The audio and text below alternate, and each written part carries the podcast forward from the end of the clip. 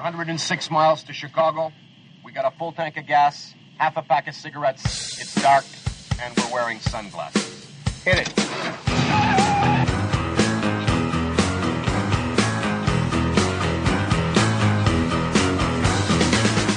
The coronavirus pandemic threatens a worldwide wave of sickness.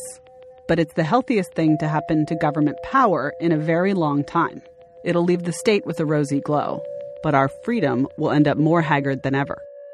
For the sake of their survival, all animals experience fear, human beings, perhaps most of all, wrote economic historian Robert Higgs. His 1987 book, Crisis and Leviathan, examines how bad times cause governments to grow in scope and power. The people who have the effrontery to rule us, who call themselves our government, understand this basic fact of human nature. They exploit it and they cultivate it. Whether they compose a warfare state or a welfare state, they depend on it to secure popular submission, compliance with official dictates, and on some occasions, affirmative cooperation with the state's enterprises and adventures. Or, as Rahm Emanuel put it in 2008, you never want a serious crisis to go to waste.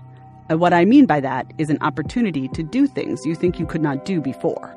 The Federal Reserve has become the default doctor for whatever ails the U.S. economy, noted a skeptical Wall Street Journal editorial board. But economic fallout from the virus relates mainly to the damage to global supply chains and expected limits on travel and commerce as the world tries to mitigate the rates of infection. Nobody is going to take that flight to Tokyo because the Fed is suddenly paying less on excess reserves. And will stimulus spending repair disrupted supply chains and put production lines back into operation a minute sooner than demand for goods and services dictates? Not a chance. Public health has long been a playing field for fear and calculation, giving us intrusive laws that sit on the books, waiting to be invoked by the next microorganism to catch the public's attention. Those laws include a nearly unlimited power to quarantine people suspected of exposure to infectious diseases. Coronavirus will leave behind a residue of laws, spending, and precedents for future government actions. That's because of what Higgs calls the ratchet effect, by which the aftermath of each crisis sees government shrink a little, but never back to its pre crisis status. Thus, crisis typically has produced not just a temporarily bigger government, but also permanently bigger government, he wrote. So, even after the public panic retreats, the politicians' calculations subside, and coronavirus becomes more knowable and treatable, we'll be left with the permanent swelling of government caused by this latest crisis.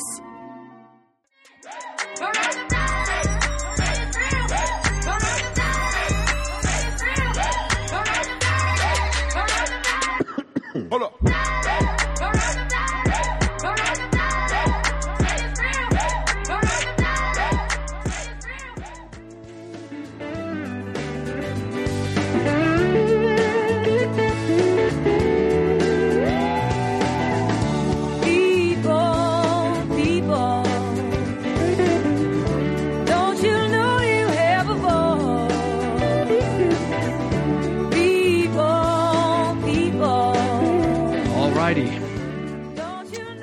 Welcome. This is Lou Binninger. This is No Hostages Radio. And this is our 51 episode, or if you like, 51st or 51th episode. And uh, this is on uh, March 21, 2020.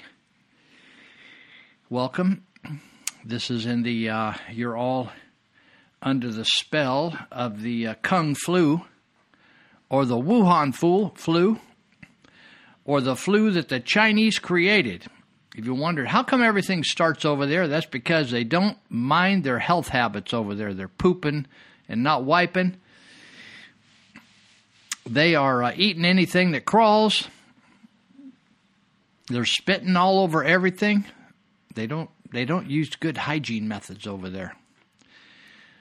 First time I went to the Great Wall of China, when I went to use the toilet, it was just a stone platform with holes in it, and you just squatted. It was freezing. It must have been like 10 degrees.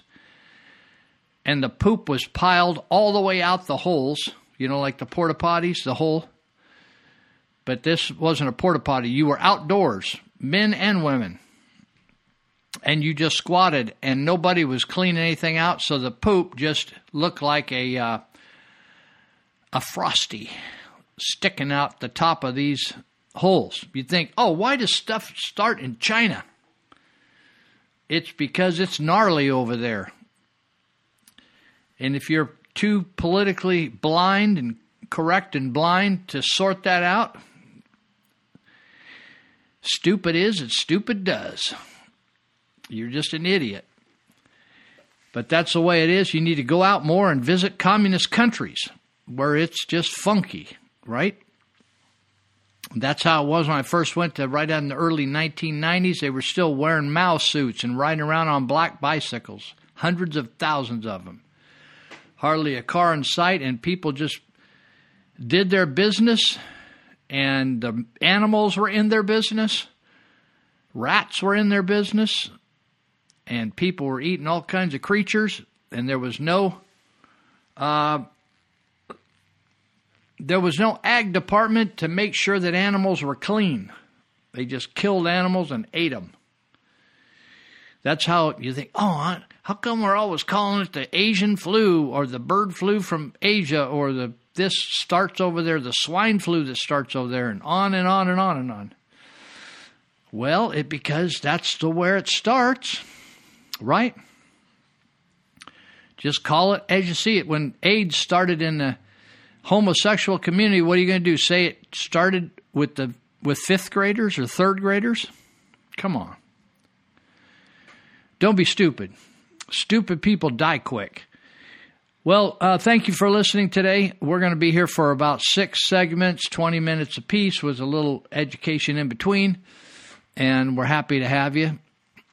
There's lots of places you can listen to some really cool stuff on these podcasts. And uh, so I don't know whether you found us through the, our website at nohostagesradio.com or whether you stumbled across us through some podcast source, but No Hostages Radio is, is us and uh, we're going to do our best to kind of cover some interesting topics today. Always try to do my best. Otherwise, I just don't do anything. Had a friend, a young friend I'm trying to help, and she said the other night, she said, Lou, I was thinking about going and having a drink. Why don't you come and have a drink with me? I said, the problem with me having a drink, maybe you can just have a drink and just go on your way, but problem is me having a drink, I'd probably smoke a blunt and then I would quit everything and just smoke a blunt in the morning and just continue doing that all day until the evening, go to bed, and then start the next day and retire from everything. So, um, anyway, we got some good stuff here, and um, thank you for listening. Oh, let's see, contact us. You can reach me on my phone at 530 713 1838. You can text me at that number, 530 713 1838, or call me up. If you get a voicemail, it just means I'm on the other line. I don't really, I'm not picky about who I talk to. A lot of people say, "Oh, Lou, I, I'm always careful about who I give your number to." I said, "Don't worry, the criminals have my number." I'm sure you're giving it to nice people that obey the law. You never know who's going to be a criminal nowadays. Could be somebody that's respectable looking you think, oh, I thought that person really was uh, supposed to be representing the law, and they were breaking the law all, all along. Let's see. Uh, the other way to get a hold of me is at a web uh, uh email at Lou called Lou L O U at nohostagesradio.com. Okay, Lou at nohostagesradio.com. Shoot me an email if you want. at the website, you can look at some articles I write if you're interested in reading. Some of you don't read anymore, I know. You just listen to stuff. But there are articles on there, two per week. And uh, those are articles that I that actually appear in hard copy at the Territorial Dispatch or on the online at territorialdispatch.biz. Well, I thought I would, uh, instead of getting right into the coronavirus or the Kung flu, or the Wuhan flu. By the way, if before you say you can't call it the Wuhan flu, listen, I've been to Wuhan, uh, and that's where it started, and I, I know more about Wuhan than most of you out there, so I'm gonna call it what I want. But I wanted to talk about uh, Patrick, this last week was uh, normally St. Patrick's Day. They say it happens on the 17th each year of March. And I've always been fascinated with St. Patrick or Patrick. Saint is just a term that the early church called followers of Christ. You didn't have to do anything special, you just have to be a follower of Jesus Christ. And they referred to believers or followers or converts as saints. You didn't have to become like Mother Teresa or something, something. But they call it St. Patrick's Day, right?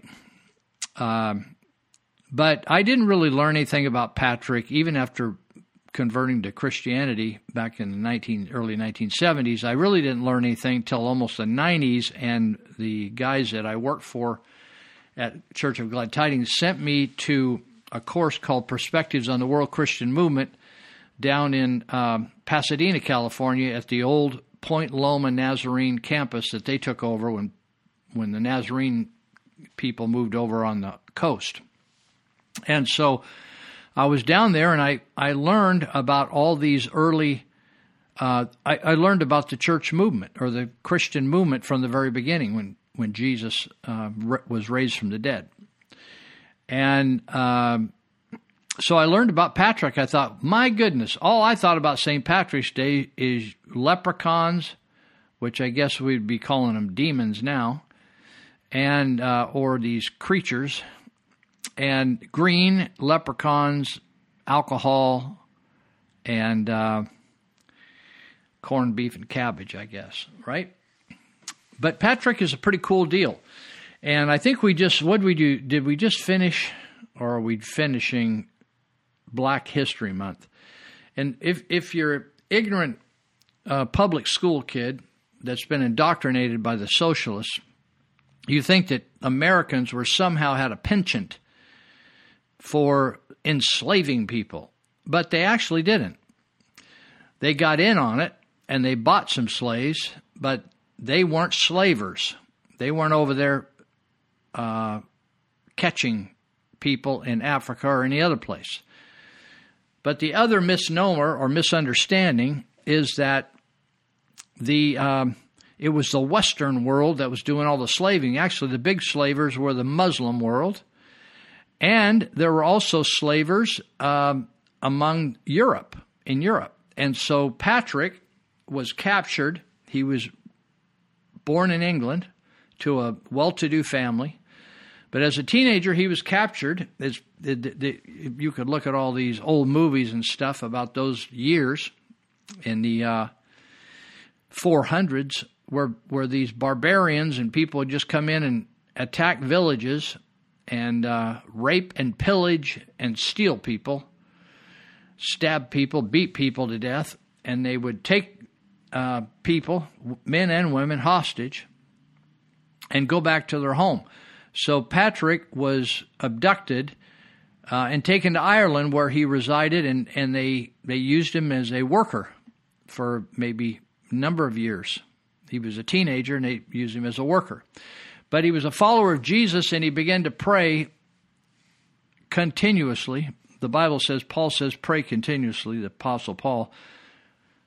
Patrick sought God, prayed, and, and in a, a dream or a vision, he got it, God came to him and said, uh, A boat is going to take you back home. And uh, just like uh, when the angel came to Mary and Joseph and said, Get out of town, leave Egypt, they're going to try to kill this boy. Uh, Patrick was literally led to a ship that took him back home and he reunited with his parents. But he began having eventually, after years of being in England, he God began to speak to Patrick, go back to Ireland, which he did. And um, so um, he went back to Ireland to take the uh, message about Jesus Christ to the barbarians that were Irish. They were slavers. In fact, it's interesting. Most people think that blacks were brought to the United States only to be slaves. They were actually brought all all up and down North and South America to be slaves, but also Irish were brought to this country to be slaves. Most people don't think about that or don't know about it, never heard it. But um, Patrick uh, was taken, and uh, so he went back to these barbarians that he'd lived with for many years, and he took the gospel to them. Um, his actual name was not Patrick, it was Maewyn Succat. M A E W Y N S U C C A T. Um, so he kind of took the name Patrick when he began to lead the church in in uh, Ireland. So he he went back to England after six years of bondage, after giving a spiritual vision, and uh, then in 433 A.D. he returned to Ireland against the wishes of his family. People say that he baptized he converted and baptized something like 120,000 individuals and established over 300 churches. Now, that would be a modern Paul the Apostle. Apostle just is an is an old term that just means church planter. And so Patrick is known as as an apostle to the Irish, and uh, he civilized that country that was full of uh, violence and uh, demon worship, human sacrifice. It was gnarly.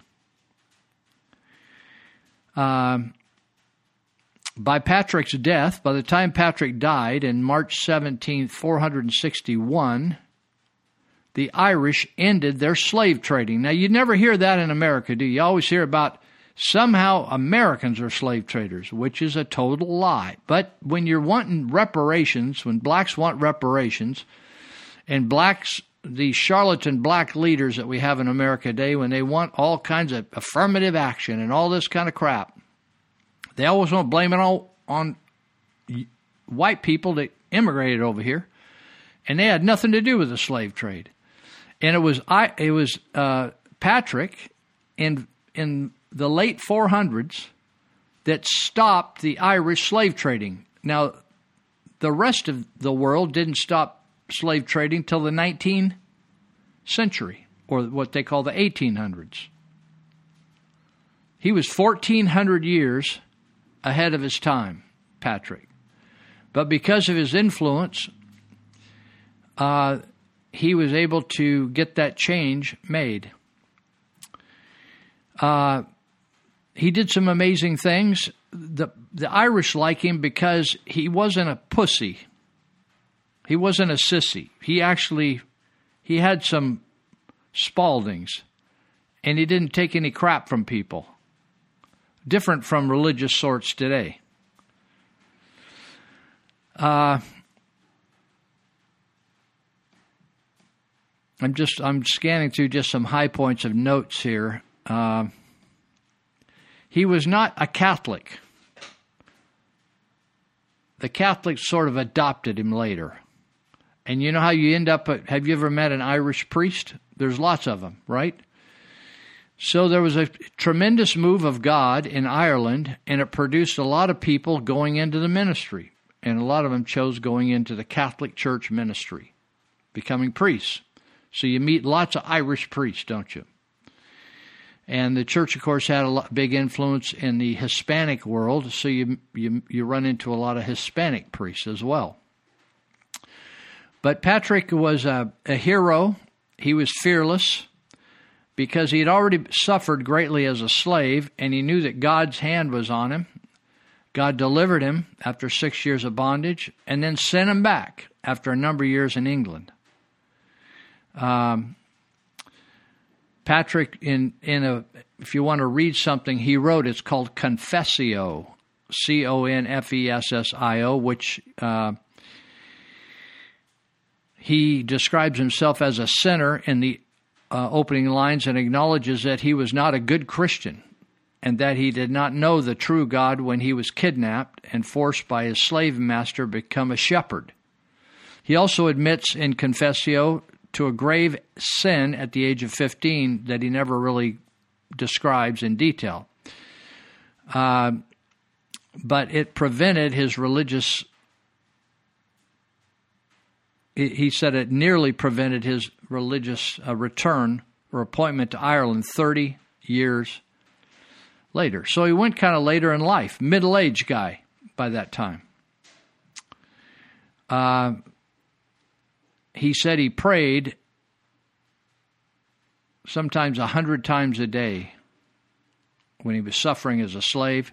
He prayed as he stayed out in the forest and on the mountain and before daylight in the snow, icy coldness, and rain. Now, if you've ever been to Ireland, which I have, I visited on my way, I was going to Uganda, and so on the way back, I stopped in Ireland and spent a week with a lady I met uh, down in Mexico, and she took me for a tour of Northern Ireland. Went to Dublin, met some of the people that were involved in the uh, the fight between the IRA and the Catholics. There was the Protestants and Catholics, and there was 20 foot high walls dividing Belfast. It was fascinating. I wanted to learn more about the fight over there, and uh, so she gave me a personal tour, and uh, and even went to the graveyard where Patrick was buried, supposedly. So anyway, that's Patrick. But in America today, just like Christmas has been dumbed down, and most people don't even know what Christmas is about other than Santa Claus and Easter now is spring break, Christmas is winter break, and we've just become secular, secular, secular. And of course, St. Patrick's Day, um, most people don't even have a clue, not even church people. Isn't that interesting? They, they just don't have a clue. So uh, that's that's Saint Patrick or Patrick, or if you want to go by his other name, Maewyn Succat. That's his real name. And uh, he is, when you look at how people that have impacted the world for Jesus, you have to do a lot to get up there in Patrick's realm of 120,000 or so people and 300 churches he started. Not bad. Not bad at all.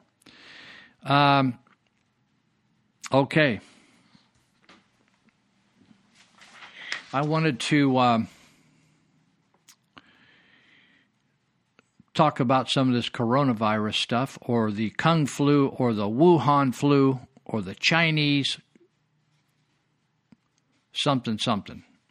Started in China. And I've been into a lot of these cities in China from the work I'd done over there. And uh, even in the most modern cities, you have these markets that sell live creatures, and uh, they are slaughtered there. There's open markets where there's blood spattered all over the place. They're not clean. It's just not clean. You'll see food hanging up, flies all over it, food laying on the concrete, chopping meat up on the concrete. It's just gnarly, and uh, doesn't mean you're going to get always get sick, but it can happen. So I want to talk here after the break about the difference between Italy and some of the history of how this thing got so screwed up over there in Italy. Was it the pasta? Was it the olive oil? Was it the mafia? We'll be right back. We're going to uh, have a little clip here. Bad laws cause homelessness crisis. Check it out. We'll be right back.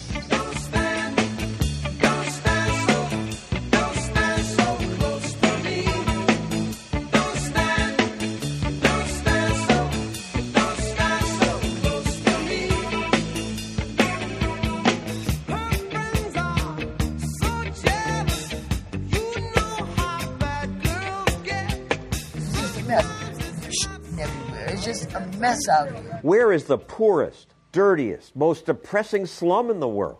In Haiti? India? Africa? Is that what this is? No. I'm in America. One of the richest parts of America, highest rents in all of America. This is San Francisco today. Encampments of street people everywhere. Some pitch tents, planning to stay a long time.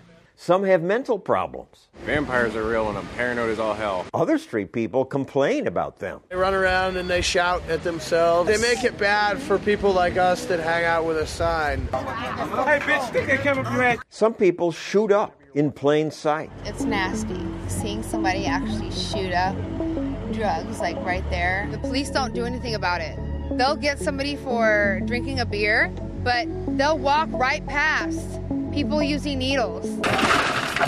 Every day in San Francisco, an average of 85 cars are broken into. They're called smash and grabs. Inside Edition left things in a car to test how long they'd last. Not long. Watch as these Bonnie and Clyde wannabes stroll up and peer inside our car. They wait here for the sidewalk to clear. Then the thief throws up his hood. There he goes. You just broke in. What's going on? Hey guys. Good. Everything good today? Good. Yeah. Since store owners can't rely on city cops to deal with the masses of homeless, some hire private police to patrol around their stores. Cody Clements works this neighborhood. A lot of times because somebody who pays for our service calls and says, hey, there's a homeless uh, group of people setting up a camp in front of my business or my residence. Can you come ask them to move? There used to be hundreds of private cops like Cody, but then San Francisco's police union complained. Now there are fewer than 10 left. Can I just have you guys stand up for me? Cody offers help to people living on the streets, but most turn it down.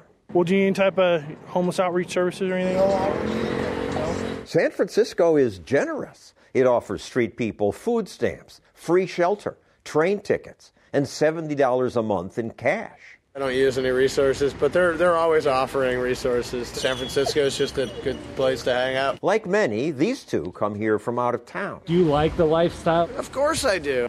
As you just heard, they love the freedom of not having to follow the rules. So the homeless stay on the streets, and every day new people arrive.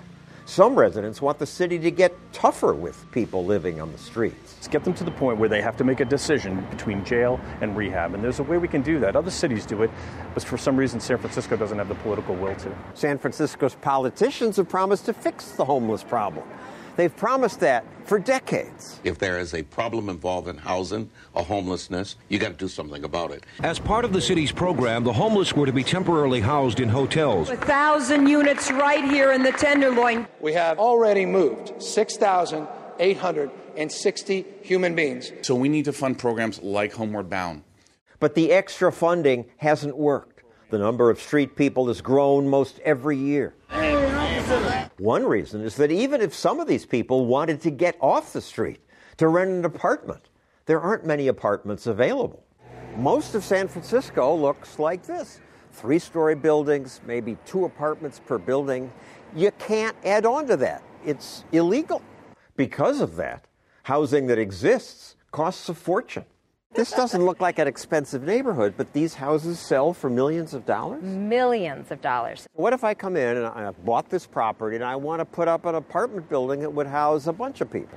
Yeah, too bad. Laura Foote's nonprofit runs ads that try to convince residents to allow bigger buildings, to say, YIMBY, yes, in my backyard.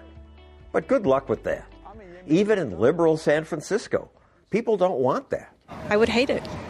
I would hate it. I think it'd be really congested. Where will people live? I'm not sure. You're a builder, go build stuff. Let me build. John Dennis has been trying to replace this grimy old building. This has been a defunct meatpacking plant. It's been empty for at least 15 years. He wants to turn this into this, which would house 60 people. But it's taken four years just to get permission to build. And all that time, we're paying property taxes and we're paying for maintenance of the building. People in San Francisco often claim to be all about helping the poor, but their policies make life tougher for the poor. What's your next project in San Francisco? No more projects in San Francisco. I'm done. I'll never do another project here.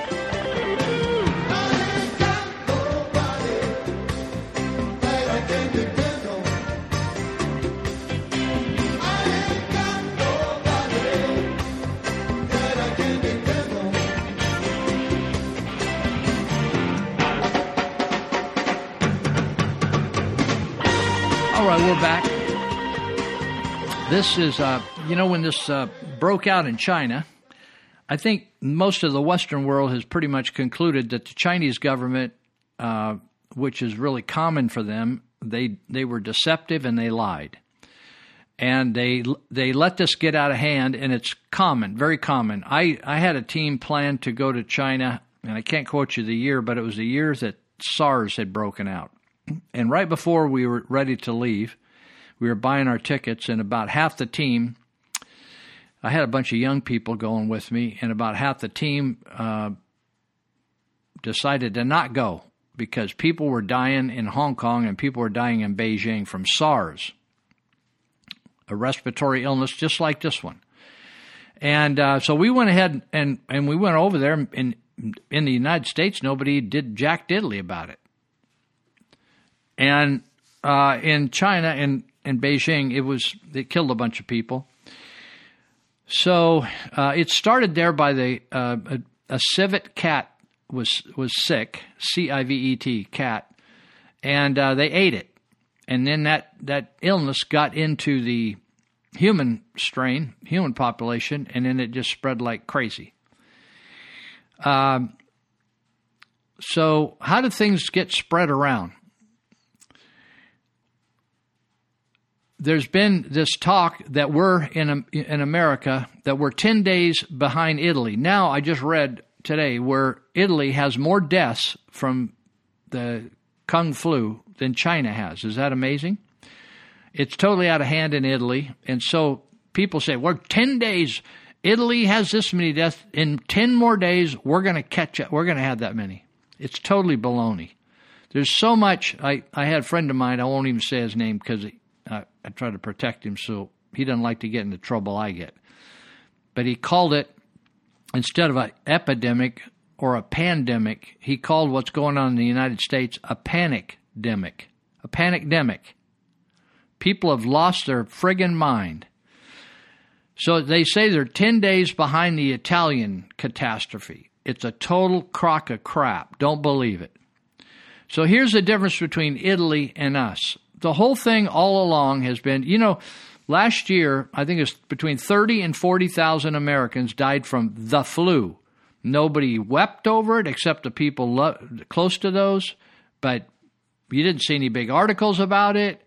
Uh, you didn't see a business shutdown. You didn't see masks. You didn't see gowns. You didn't see quarantine. It's just every year people die of the flu. Who dies of the flu? Mostly people that are screwed up already. Like I say, if you got a funky Pinto, don't try to drive to L.A. and go go over the grapevine. It'll probably conk out on you, and you'll bury it up there on the grapevine somewhere. So, a lot of a lot of old people in this country, in every country, they're like a broke down Pinto. Some of the parts don't work anymore. It still runs kind of, but it, it kind of just chugs along.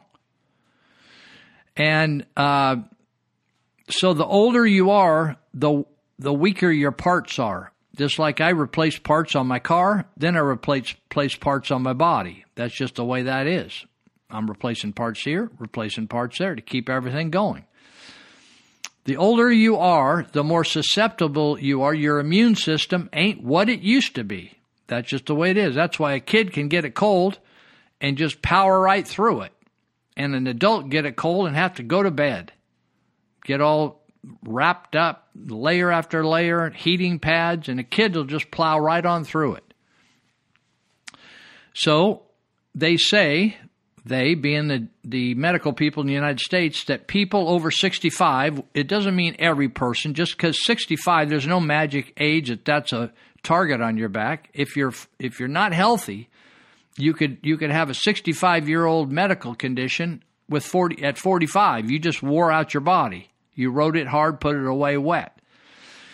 And so in, in Italy, when you look at countries of the world, they have the oldest average age in the in the in the world of 190 some countries, except for Japan. Japan's older. The average age, uh, the average age of people that are dying in is 81 from from this disease in Italy. It's not killing 50 year olds or 40 year olds or 30 year olds or 20 year olds or 10 year olds or 1 year olds. So the average age of those dying in Italy is 81. That means there's people lots older than that are dying. Average age of people dying from this virus is 81. Italy has they they they not only eat a lot of good food over there, That's not killing them. But they have the highest percentage of smokers over there in Europe. It's kicking their rear end.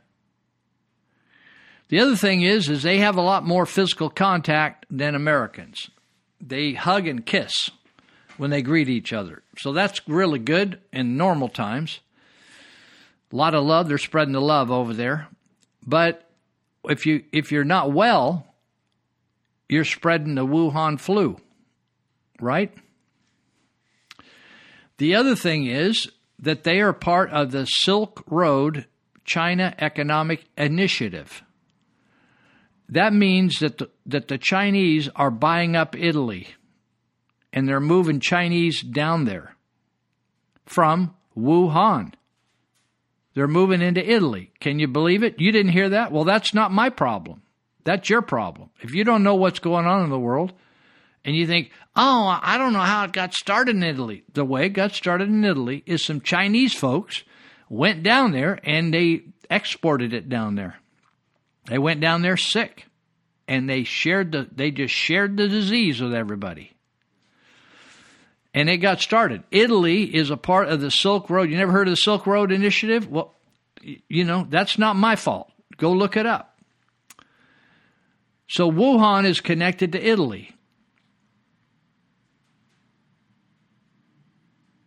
The other thing is, the fourth thing is, the single payer, their single payer healthcare system is collapsing. You remember that's what Nancy Pelosi and Barack Obama and John Garamendi, who we, we're stuck with here, uh, at least for a while, unless this gal running against him can beat him, we're stuck. He loves single payer. He's a white Barack. John Barack Obama Garamendi and their system is failing. So instead of like Italians having their own personal doctor and going and seeing him, they end up ha- they tell them people to go to the ER. You got a, got a problem? Go to the ER. So what happened is within a few days of this thing started, their ERs just totally collapsed. They couldn't handle the rush of people that were sick. The other thing is, I, if you've been hearing, uh, like the talk out on the town where I am today in Northern California, the talk is this new drug that that uh, they're they developed. Thank God to Donald Trump because normally it takes hundred years to build a highway or a or a water desalination plant or a dam or a building or anything around here, and it takes a hundred years to get any kind of medication on online. Well, this they've developed some medication overnight because the the president of the United States said, "Screw all this bureaucracy." In fact, we don't even need you. Just pack your crap and go home. We don't even need you pushing paper. I get tired. I just get tired of this. We have the ability to do things very quickly in this country. It, if you say, "Oh, wow, China built a hospital in eight days or six days. Honestly, that could be done here as well if you'd get the idiots out of the way that we're paying $100,000 a piece for. I told somebody the other day I felt like this whole virus thing living here in Northern California that I'm on Noah's Ark and there's mentally ill running the thing. So Italy is not using the antiviral drugs that have been proven successful in North Korea. North Korea is staying on top of their situation because they're using a couple uh, antiviral drugs. One of them it has been used effectively with malaria, but it's also helping here. But they wouldn't use it in Italy because the, the screwy organization called the WHO, that's what I say is WHO, UN and WHO World Health Organization hadn't approved it. So Italy, well, oh, that's not good. So, anyhow,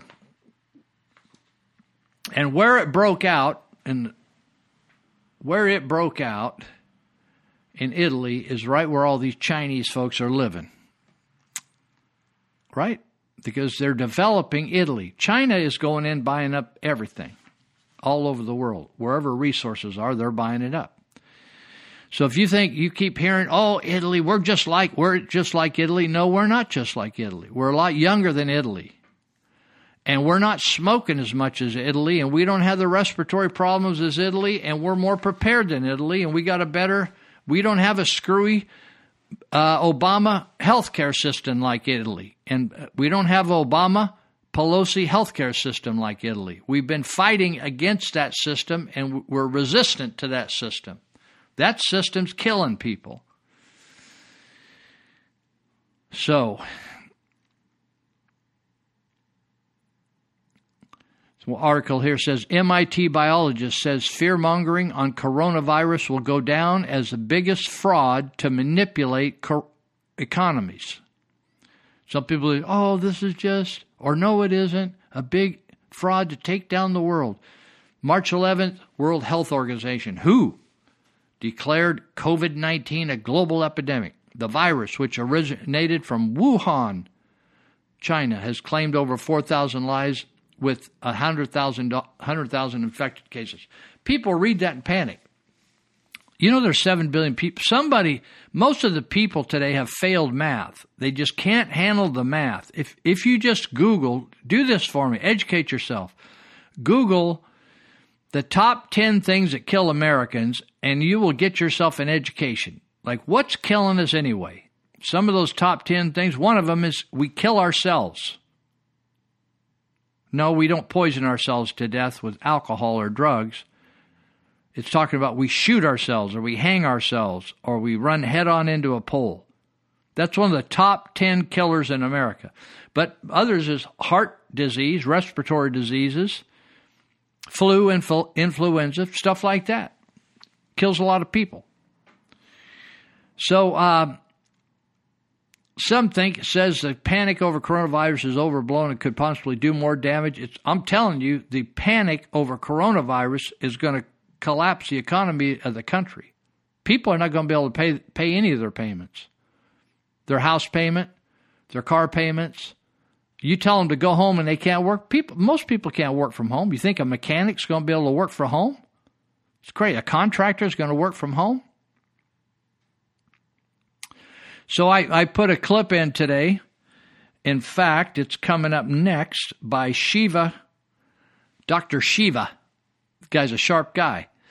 And um, he talks about the, the uh, he gets into the exactly what happens when that little bug, that, that little cell, that virus cell, tries to, it's smaller than your cells, little tiny thing tries to attach and penetrate one of your cells, the coronavirus cell.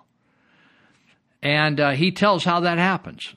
And he describes it in that video clip I'm going to play you in just a minute. It's really cool. And he tells you that if your if your body is loaded up with vitamins A, D, and C, that that thing it, it sloughs it off. He'll describe it in the clip. And you can buy these. You don't have to have a prescription. You can just go down to your local pharmacy or at like big store, right? Box store and buy A. In fact, I, I have an AD combo and you can buy C real inexpensive. And C you can take as much as you want and not overdose. It, you'll just pee it out. So you can just load up with C and then take your A and D and it will cause the, your cell to be resistant to when that thing comes and wants to drill through there and get in there, if I, if I can use that term, drill through, and then get in there, and your system, because it doesn't recognize it, just totally freaks out. And that's when you say, Man, I'm feeling funky. That's your immune system getting all lathered up about it. Anyway, this uh, Dr. Shiva S H I V A. He's a MIT PhD in biological engineering. This guy stayed in school a little longer than I did. Who studies and does research nearly every day on the immune system. He's an immune system guru. He says that coronavirus fear mongering by the deep state will go down in history as one of the biggest frauds to manipulate economies, suppress dissent, and push mandated medicine. It's interesting the timing of this virus is right at the time when there was all kinds of protests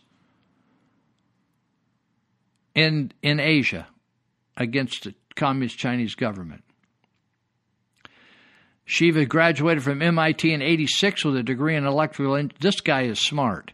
He, if you if you had trouble with Common Core, that you might want to just smoke one right now. He graduated from MIT in 1986 with a degree in electrical engineering and computer science. After selling his company, he went to the MIT Media Lab and got a master's degree in animation, focusing on how to present scientific data visually. He also holds a master's degree in mechanical engineering from MIT. In 2004, he returned to MIT, can't stay away from the place, to work on a PhD in systems biology a relatively new field that integrates biology, engineering, and computer science. If that didn't get your head tweaked a little bit, I don't know what, what should. So, uh, anyway, there's a lot going on. Now, uh, we, we're here in Yuba Sutter counties. Uh, I live in a twin city, Yuba City, Marysville. It's called Yuba County and Sutter County, divided by a river. So I know I'm talking to f- some people from some other states here, but uh, you probably have some precautions going on about cutting down on the spread of anything, like all this social distancing and all this. Uh, you know, it's now politically incorrect to use the term quarantine. That that's like that's like a a conservative, harsh deal. Quarantine. It's social distancing. I went in to get a cup of coffee to meet some guys a few hours ago, and the waitress said, "Stand back, stand back up." She was like a a social distancing Nazi. She said, "Stand back over here. We got to take care of these people up here first. Stand way back over here." I thought she's probably the one going to come down with something. She's so stressed out that her immune system's going to be down. I'm going to be fine. I'm going to be brushing up against people, hugging people, and just be happy, having my coffee, and my immune system's going to kick the butt out of that. Just kick that kung flu right out of my system. I ain't going to put up with that kung flu. So in up here in Yuba and Sutter counties, they're declaring that everybody's got to stay in their house. I don't know. I don't know why. I just don't know why. We got this little Asian doctor that uh, taking care of the two counties now. She's she's the uh, health officer, and uh, I don't know why everybody's got to stay in their house. Don't make no sense to me at all. Now, if you want to say if you're not feeling so hot or you're like you got compromised health issues, you can't breathe, your heart's not working right, you got diabetes, you got all these bugs, you catch everything that comes every every every year, you get something every month, you get something, then maybe you could say that. But to say you're going to shut down all these restaurants and shut down all these businesses, how do you think there there is no I, I just saw an, email from a lady that I know back outside of Boston. She's a tip person back there, trauma intervention. And she and her husband run a business. She called it a small business. When she told me when she wrote the next line, I thought, "Girl, that ain't no small business. They they got a hundred thousand dollar a month nut to turn. If you're new to the business deal, if you just work in government, you don't have a clue. In fact, you probably couldn't run a you probably couldn't run a, a mom and pop taco uh, truck.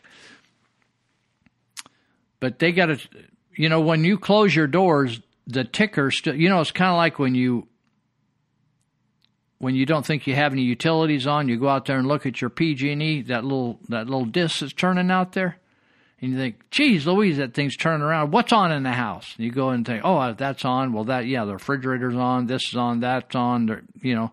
And that we're pulling some electricity and you don't think you're even using any electricity. So in a business, you you're paying rent, you're you're paying on loans, you're paying utilities, you're paying franchise fees, you're paying lots of stuff. And you're paying lots of stuff and nobody is doing any business with you. That's just the way business is. So to shut a business down for a month, are you kidding me? A lot of businesses ain't coming back. I'm going to guarantee you. I'm going to be interested in, I'll be doing a show on how many businesses in the Yuba Sutter area just, did, did the flu knock them out? Nope. Government knocked them out by making some real stupid decisions. In fact, I told both sheriffs this. I Told them I think I've been managed by a bunch of mentally ill people in this government. Not them; they're they're sharp guys, but you know, I've been learning a lot about this. When you're in government, you are doing a job, and um, if you don't follow the directions of the person above them, above you, and above them, and above them, and above them, and above them, you're going to get kicked out of your job, or you're going to get a lawsuit, and you're going to toe the line, or we'll be kicking your butt. That's what happens. So everybody just toes the line, even when it's stupid. You think, how come people killed all the Jews? And they say, I just was doing what I was told to do. I thought I thought they were bad people. I'm just doing what I told. I didn't, you know, I didn't have any hard feelings about it. It's just it's just war. I just doing what I told them. It that's exactly what's going on here in California. I don't know about where you guys are living. We're going to be right back. I'm listen to this clip by Dr. Shiva. He's a pretty cool guy, and he's actually running for office. Be right back. Oh, sit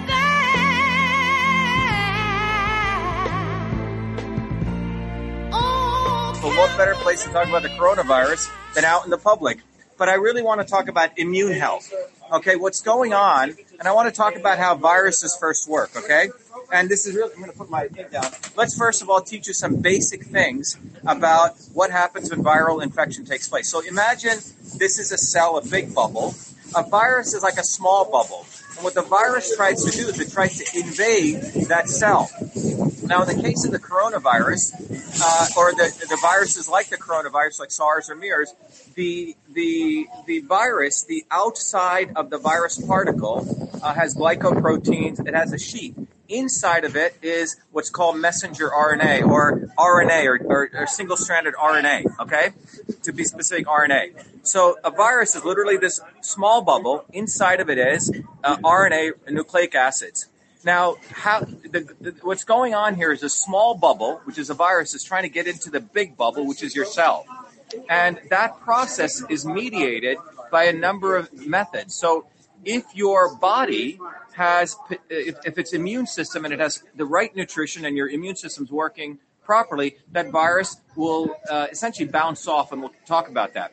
However, in the case of the coronavirus, it's a variation of the SARS virus the outer surface of the protein of that virus uh, has the ability to interact with the receptor. People believe it's the ACE2 receptor, and that ACE2 receptor is the one that's involved in shrinking your uh, vessels because that ACE2 receptor actually creates an enzyme which uh, uh, converts a particular protein to another protein form, which actually constricts um, your vessels. But the bottom line is a coronavirus actually it is believed ran, lands on that same receptor, and then through that receptor, through a channel, the the, the uh, RNA particles go into the cell. Now, when they go into the cell, so virus lands, and it has an ability. Small virus lands on the big bubble, which is your cell, and then the virus uh, injects its nucleic acids into the cell.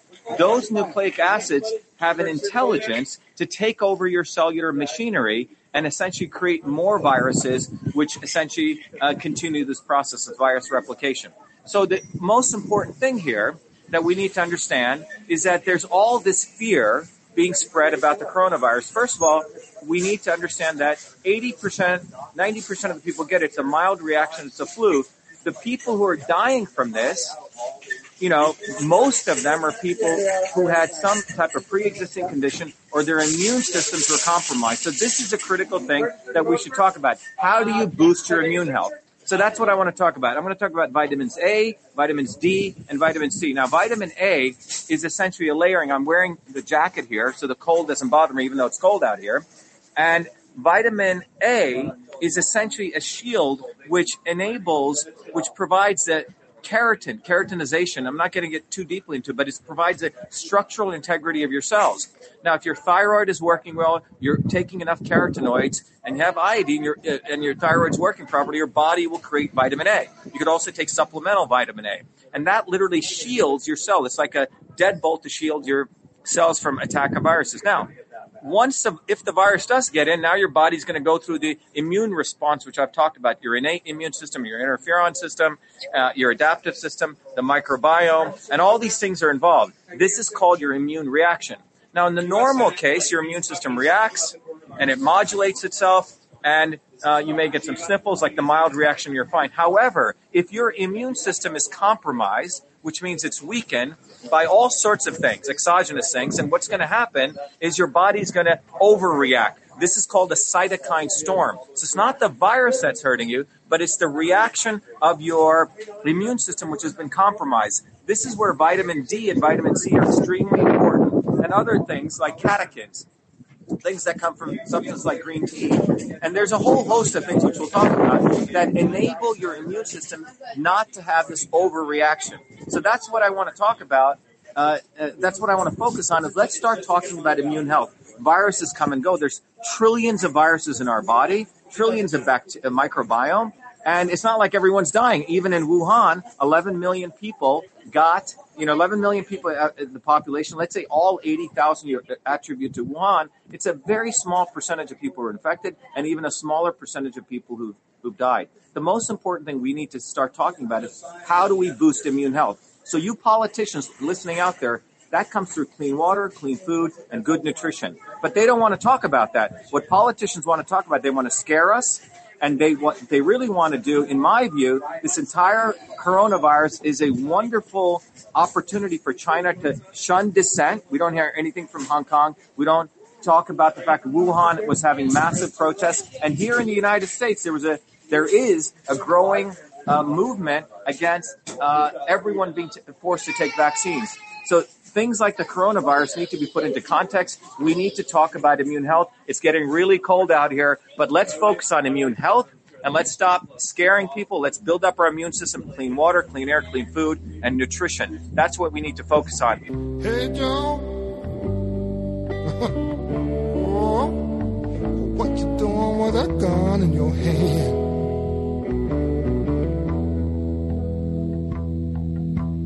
Oh, All right, let's see where are we going here next. Uh,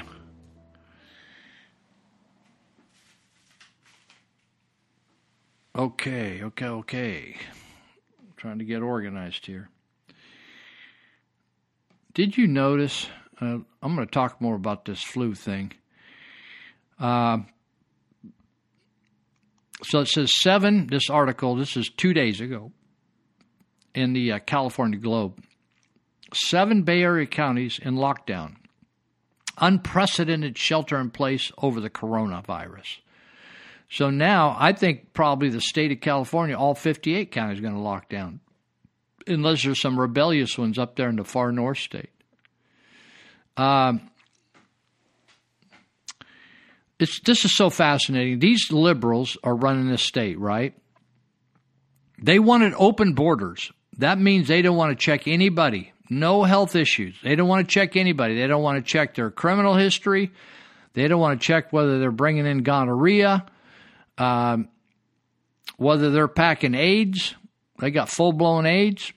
Not checking anything. In fact, did you remember Obama? I've been thinking about Obama last week with this illness stuff because he was in there when the swine flu happened, right? And Obama, remember he flew people from Liberia that had Ebola? He just flew them right in the United States, took them here, and infected some people here. Do you remember that? You talk about stupid. Really stupid. So, uh, the only allowable exceptions on this lockdown is you can go out for get you can go to essential work. Essential work is not like building a house. Essential work is if you're working at the hospital, medical facility, if you're working at a grocery store, pharmacy, stuff like that. Or you can go out to purchase food or other necessities.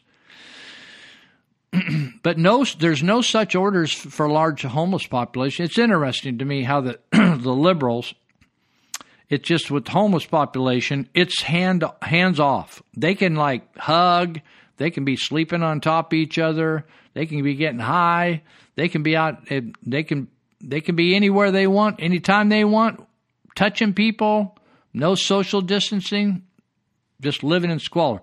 So the so the liberals they they are okay with just instead of just like forbidding people to poop on the pee on the streets, they actually create jobs for people to go and scoop poop up off the streets. Like we're back to the days where horses would poop on the streets, and you ever notice that in westerns? You ever watch a cowboy cowboy western show? You know, uh, Tombstone or something.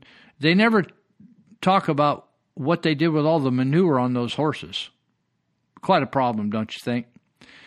But liberals find no problem with typhus, hepatitis B, all the all the hepatitises, right? In the homeless population, pooping everywhere. And some judge says, says, well, I don't think you have a right to hold people accountable until you provide them a free place to live. You talk about stupid. These people have been educated beyond their intelligence. So the California Globe talked to Drew Pinsky. He's uh, some sort of an expert, right? They asked if the virus could be the epidemic that spreads through the homeless population. Pinsky said it absolutely could and has been one of the biggest concerns as the homeless are immunocompromised. Some of the people I know that work with my trauma intervention program are immunocompromised. That means their body does not have the ability to fight off a big old funky virus. If you're immunocompromised, you're going to be vulnerable to bad outcomes. so the new order down in the Bay Area are criminally enforceable and go well beyond Monday's stepped up calls for increased social distancing. Interesting. So, according uh, as of March 15th, there were 392 positive cases. That just means people are not feeling so hot. Does anyone that's listening pay attention to how many get sick every day in your community or die in your community? I don't really w- read our local paper, but every every day in the local paper, it's a seven day a week paper. There's whole whole page of people that drop drop dead just people are dying every day. And nobody is staying awake at night worrying about it. There's 40 some thousand people 40,000 people plus dying of opiate deaths. You think we'll get that high with this? I don't think i don't think we're going to get this that many deaths with this. Worldwide i don't even think we're going to do just in america opiate deaths over 40,000 we're probably we get about 25 30,000 suicides a year and uh, in California, the the people are getting sick. We got 246 people in the 18 to 64 age bracket, probably right up towards the 60s, right? Most of them. 65 plus, 135 cases. You got a half dozen cases of teenagers, but they're not dying from it. Um, 75 cases were travel related. 75 person to person acquired, 80 community required, acquired, 138 are still being sorted out.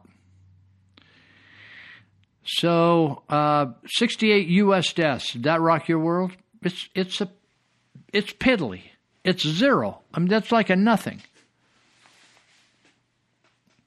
Some some weekends, that many people get shot in Chicago and killed. You with me? It it just it's a nothing burger. So Pinsky says he told, I guess they were interviewing him on CBS. A bad flu season is eighty thousand dead. A bad flu season. And he said so far this year we've had about eighteen thousand. So so far this year we're at uh, two and a half months into this year, right? We've had about eight, 18,000 dead from influenza this year. Of those, we've had about 100 corona deaths. So if you if you extrapolate that out, we're not going to have we're not going to have no 80,000 deaths, right? If we were going to have 80,000 deaths, we'd have to have about 20,000 per quarter. And we're not going to get that. So he says, why should you be worried about? He said, which should you be more worried about, influenza or the coronavirus? So, so far we've had 18,000 in two and a half months. We've had 18,000 flu deaths and 100 corona deaths. What should you be more worried about? I would be more worried about the typical flu. How do you how do you take care of yourself? You don't shut down every business in town. You don't restrict, you don't shut down all the schools. You you help people understand about if they're sick, stay home. If they're going into school, stay home. If to wash your hands multiple times a day. I was even talking to a doctor this week. He said, "Man, I'm washing my hands every chance I get." Boom, boom, boom, boom. Why? Because he's taking care of patients. He's taking care of 30, 40 patients a day. So he's wa- washing them coming, in, coming into the room, leaving the room, touching them, then washing, touching them, washing, touching them, washing them, washing those hands. Why? Because a virus just doesn't appear in your system. It's got to get in through some doorway mouth, nose, eyes. it's just very simple. If you keep yourself clean all the time and you have a good immune system, I don't care what what bugs are in the air. It doesn't make it it's just no big deal. No big deal. Okay, so I was getting ready to transition to another article, but I'm going to, or another topic, I'm going to just step back here and I want to thank Monty Hecker with Universal Security System, Elite Universal. You see their cars driving around the Yuba-Sutter area, but you might see them down in Sacramento or up towards the Oregon border, Chico, Redding. They're all up and down the state, and if you'd like to work with them, they could use your help. They need some help because there's a lot of crazy stuff going on. When you tell everybody to go home, pretty soon all these businesses need to be guarded. People get off the street. In fact, I just talked to my neighbor who's a truck driver for either UPS or FedEx or something. He drives to LA and back every day, or or halfway down. He meets a truck coming this way, and they switch trailers. And I said, he, I just saw him outdoors here, and he, and he, I said, hey, what's the traffic like? He said there ain't no traffic out there. But uh, when people are not out and about, buildings need to be secured. They need to be protected. Elite Universal Security, you can get a job with them. You could call them at 530 749 0280. 530 749 0280. And uh, they will train you. You think, I, I'd like to do that, but I just don't know anything about it. I, was, I got a youngster I'm trying to get up, up and getting her a career and stuff. And she said, Well, Lou, I, I never did that before. I said, Nobody ever did anything before when they started out. Everybody is idiot when they start. Then you start accumulating skills and information. You become a veteran, a journeyman. Even though you're a woman, you get to be a journeyman, not a journeywoman. So, um, anyway, uh, Monty says security, the security business is a great stepping stone for anyone looking at going into law enforcement. In security, people learn about proper documentation and building good public relations.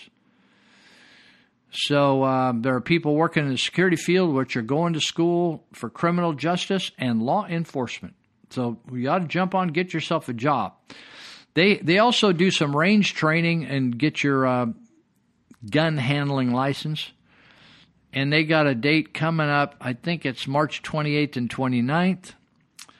But I would check with them to make sure because um, maybe maybe they won't do it with this virus thing. But I would check. But they do them every month. 530-749-0280 and they will help you. They're right here in Yuba County. So you can go on their website at api-academy, api-academy.com and you can see what their courses are, how to get hooked up with them. Elite Universal Security, and they will help you. They'll protect your farm. I just saw where they were in Yuba and Sutter County. They both said there was big farm thefts. Big farm thefts. People are either stealing um, products that farmers grow, or they steal their equipment to harvest the products. It's just totally ridiculous. Makes me mad, is what it does. Okay, I'm going to go back down here uh, and see where else I want to talk about. Oh, this is good. I got time to do this. I saw Trump giving this talk.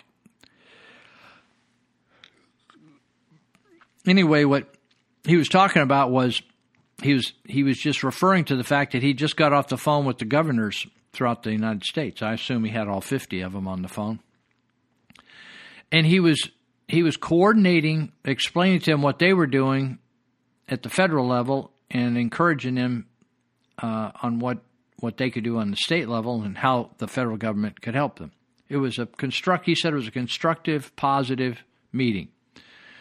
And so one of the things he said was regarding medical ventilators, which they, if if a lot of people contract the virus, it affects the breathing.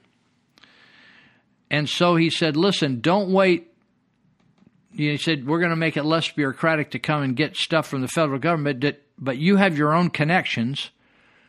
Just grab the stuff from from where you could get it and we got your back. We'll help you with it. But but you have your own connections your own staff.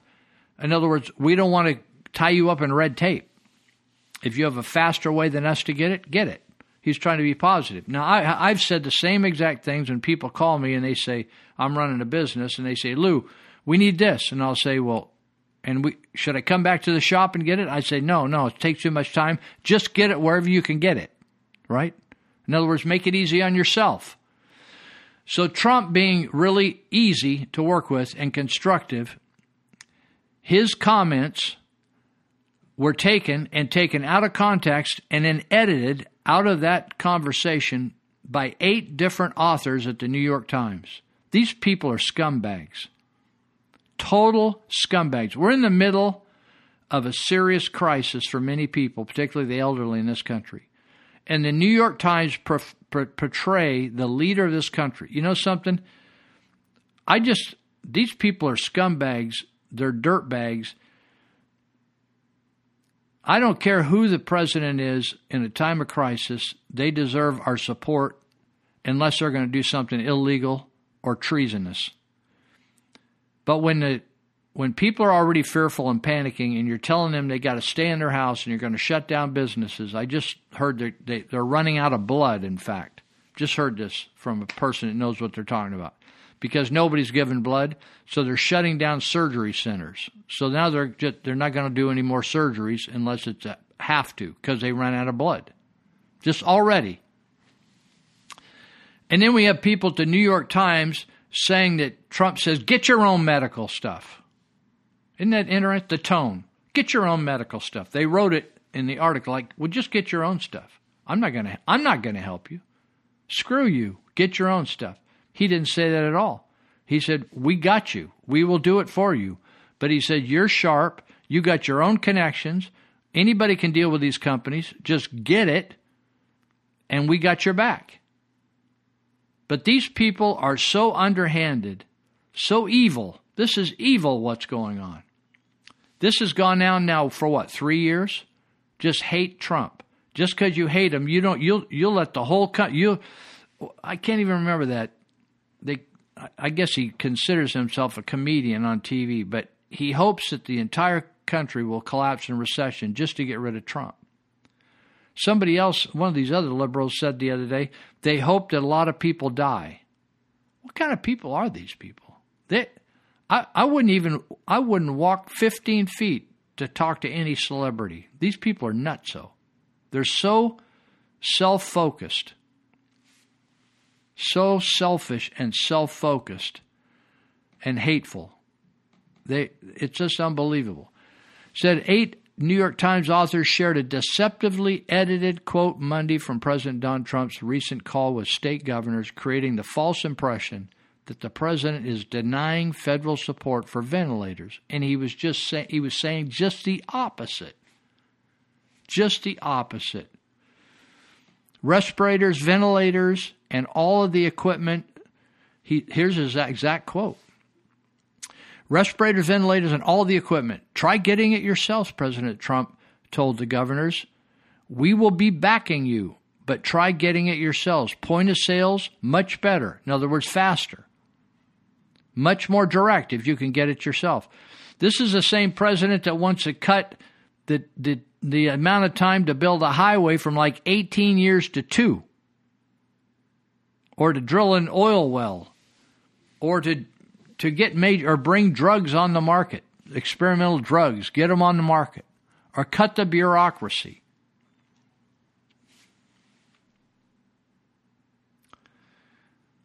Times national correspondent Julie Bosman tweeted only the first third of the president's statement, leaving out the part where he said the federal government will back the states.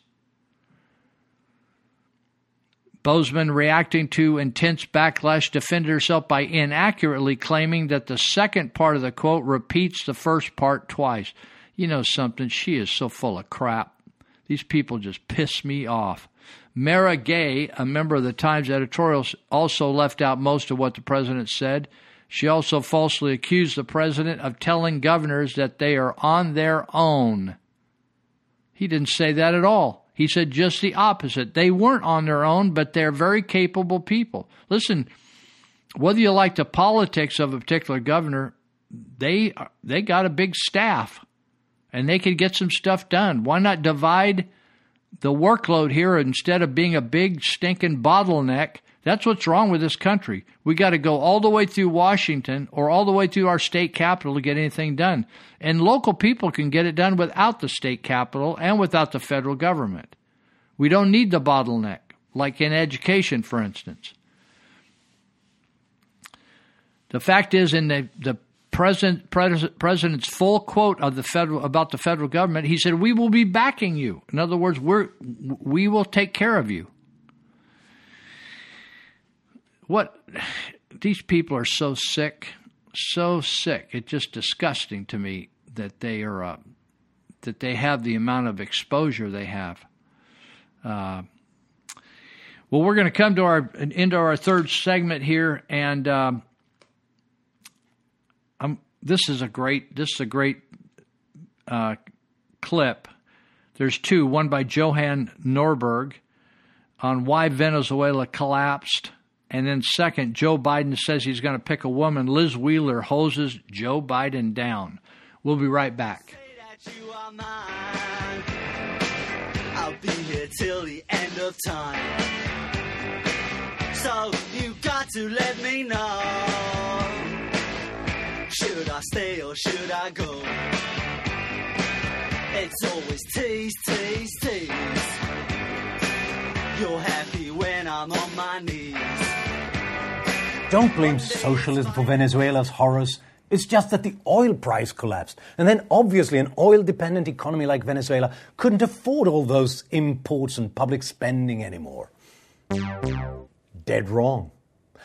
If the oil price destroyed oil economies like that, why don't thousands of Norwegians pour across the Swedish border every day to escape hunger and violence back home? Because this is just a stupid excuse. Yes, the oil price has come down a little bit, but that's not a collapse. In fact, the oil price hasn't once been below the level of what it was when Hugo Chavez got power in Venezuela early in 1999. Presently, it's almost three times higher than it was back then. Chavez basically got an extra $1,000 billion in oil revenue to spend. But even that wasn't enough for all those social programs and money for cronies. And it certainly wasn't enough to invest in maintaining oil production or finding new sources. So now the oil industry is in ruins, and oil output is the lowest it's been in 80 years. Meanwhile, nationalization and price controls destroyed the rest of the economy and created malnutrition in a country that used to export food. Socialism or death, yelled Chavez as he was sworn in as president. His policies has condemned Venezuela to both. Joe Biden says that he is committing to choosing a woman to be his vice presidential running mate if he wins the Democratic nomination for president. Take a listen. And I commit that I will, in fact, appoint a, I'll pick a woman to be vice president. There are a number of women who are qualified to be president tomorrow. I would pick a woman to be my vice president. Now, feminists all over the country are cheering, but wait just a second. I'm all about female empowerment. I'm all about women succeeding. I'm all about females in positions of leadership, but not like this. First of all, why are feminists cheering that an old man is bestowing his assistant position to a woman? Are we going to pretend that's something new? Promising to pick a woman as vice president because of her gender, this is so insulting. Now that woman will wonder was I chosen because I earned it, because I'm qualified, or was I chosen because of my genitalia? Do you know what kind of reverberating message this sends to women everywhere, especially young women? It doesn't matter if you get good grades, doesn't matter if you graduate at the top of your class, doesn't matter if you break a record or climb that corporate ladder. You might be seated on that corporate board just because you have lady parts. This is not hypothetical. In California, there's a law that mandates a certain number of women are seated on corporate boards. Now, if we get a lady vice president, should we put an asterisk by her name? First Lady Veep. But she needed Joe Biden's patriarchal handout to achieve it because she's a girl and Democrats don't think girls can succeed on our own merits. This is why identity politics is so insulting. As if people of color or women or people with certain sexual orientations can't achieve without the government's help. Do Democrats not see how demeaning that is? And what do you imagine men are going to be thinking? Are they going to respect their female colleagues? Or are they going to be wondering, do you deserve to be here, or are you just a token woman? What about men who deserve the jobs, who are denied that opportunity because they are men? Talk about sexist. Joe Biden is no champion of women. He insults the intelligence and the capability of every woman in America by making us just a token. As a woman, I reject that, and you should too. When faced with hardship, Americans have a history of coming together and crying out to God. This morning I read an article in thetrumpet.com that recorded numerous occasions of prevailing prayer over American calamities. At the start of the American Revolutionary War, the Continental Congress declared Congress, considering the present critical, alarming, and calamitous state, do earnestly recommend that Thursday, the 20th of July next, be observed by the inhabitants of all English colonies on this continent as a day of public humiliation, fasting, and prayer, that we may, with united hearts and voices, unfeignedly confess and deplore our many sins, and with joint supplications to the all wise, omnipotent, and merciful disposer of all events, humbly beseeching him to forgive our iniquities. Our novice American patriots went on to win a miraculous victory in the war for independence against the greatest empire in the world. In his inaugural address, President George Washington acknowledged It would be peculiarly improper to omit in this first official act my fervent supplications to the Almighty Being who rules over the universe, who presides in the councils of nations, and whose providential aids can supply every human defect. In fact, almost every other president since George Washington has issued a proclamation of thanksgiving and or prayer.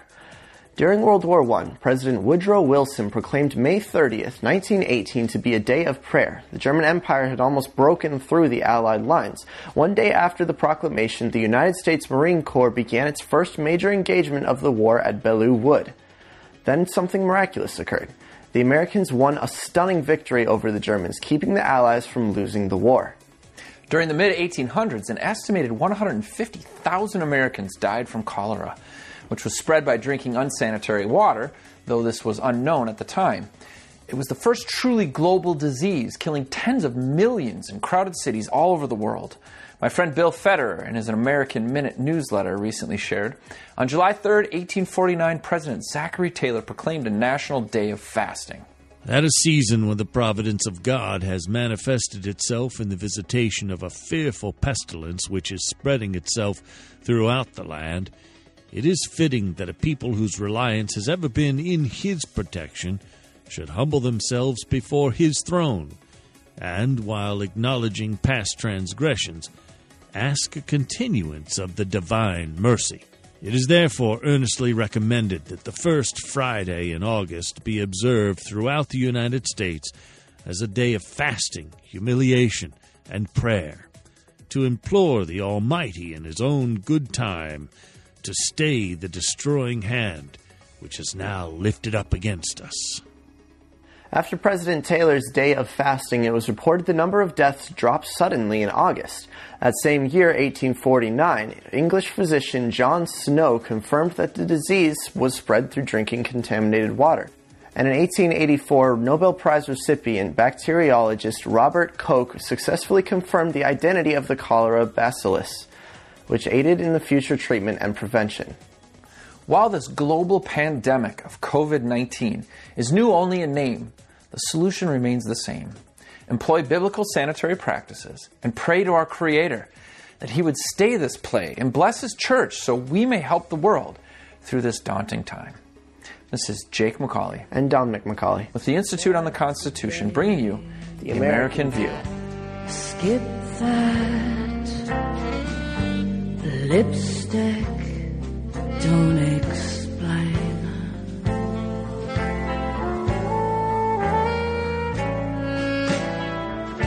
You know I love you, and my love endures. All my thoughts of you. All right, we're into our second half of the show today.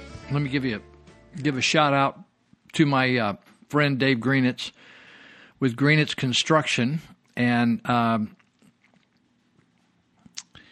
he is constantly making things that are looking tattered and tired and stodgy, worn out.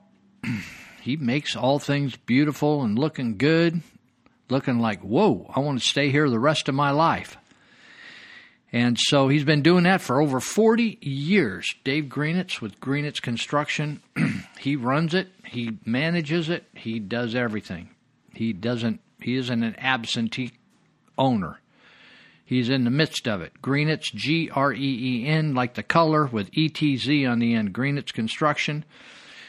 And uh, don't take my word for it. If you you want to if you want to spend 10, 20, 5, I don't know, however, however much you want to spend, five, ten, fifteen, twenty, thirty thousand dollars on a uh, remodel of your house, and you're going to stay there for a bunch more years, or you're fixing it up and then you're going to stay there five or ten years and then retire somewhere else, but then you'll have a lot of value in that house because you've upgraded the kitchen and bath. There isn't anyone in town that can compare to this this team of people that works for Dave.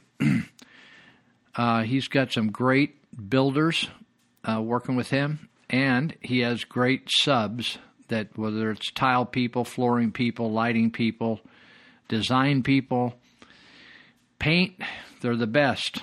And uh, he talks about them on his uh, Facebook site at Dave Greenetz Construction Facebook, and uh, also on his website at greenetzconstruction.com. Uh, you can check things out there without talking to anybody if you're nervous to talk to somebody, uh, you want to just check it out, nose around, send him an email, ask a few questions, you can do that.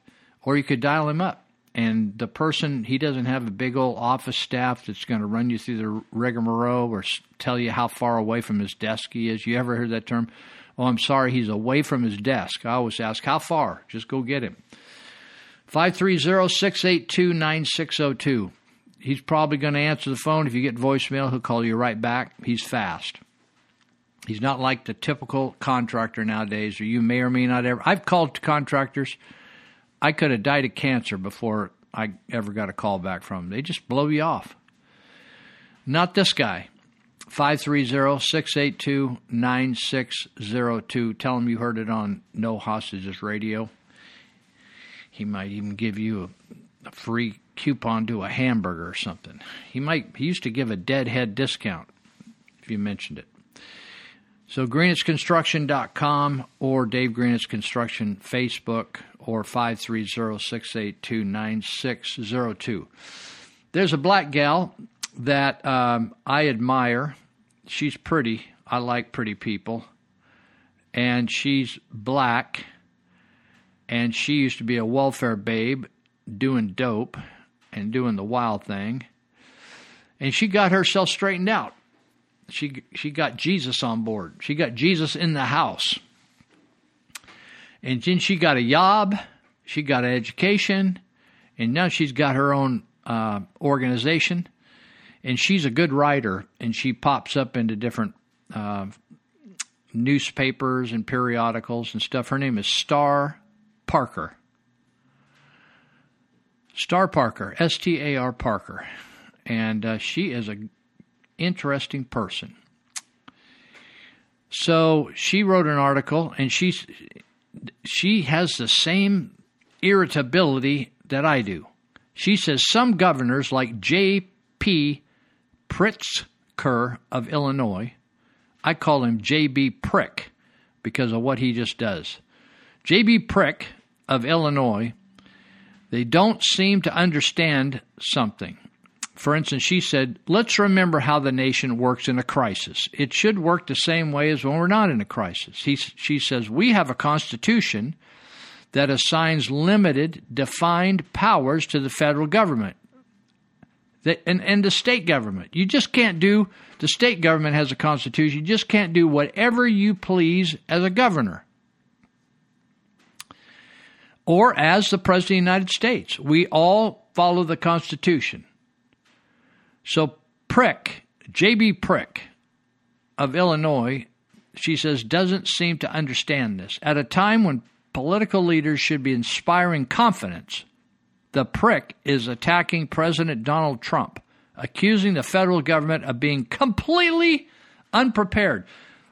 That's one thing that they aren't with Trump at the helm. The Democrats could not even cope with this thing we would be forever finding a drug to deal with this. 10 years from now, five years from now. These guys are total bozos, Democrats, when you're talking about getting something actually done. They find more excuses on not doing anything than getting stuff done. Trump's group just announces we did this. They have you ever noticed that? In fact, I tried to list all their accomplishments of the last three years. I can't even get through it in a show. I, in fact, I divided it up into two shows and gave up. In fact, if you go on the whitehouse.gov site, they list all the stuff they're doing regarding this crisis right now. They're getting stuff done. Why? Because in business, you can't lollygag around. You're going to go broke, and, and you can just say, building for rent. Governor Prick of Illinois, he, he wants to lay blame for for crowds and delays at O'Hare Airport on the president. Now, if you have you ever flown through O'Hare in Chicago? I have. Why would O'Hare Airport have anything to do with Donald Trump's problem? Why would that be a Donald Trump problem? Trump actually shut down flights from China and then he shut down flights from Europe. Why? It's interesting to me. Why didn't the Democrats get this get the some of the courts to stop him from shutting down those flights? You remember all those flights that Trump wanted to shut down from ter- countries bringing terrorists here? And one after judge after another little pussy judge, they're all little, probably little faggots that uh, chase around with Obama. They uh, they would block the travel bans calling him a racist. Now, we just shut down flight from China. Does he hate Chinese? That's what they're trying to say. You're racist, President. It's so amazing because he has hotels in China. He does business. With, you know, these, these liberals, they're, somebody called me a racist. Who, who, was it? Called me a racist the other day. Oh, it was a guy who wrote me on the um, Lou at um, no Hostages Radio. He called me a racist, something, something, something, something. So he shut down, he's racist against the Chinese and he's now racist against Europe. So Trump shuts down flights to stop the. Uh, the kung flu from coming into the country because these people are infected over there and they're not staying on top of it.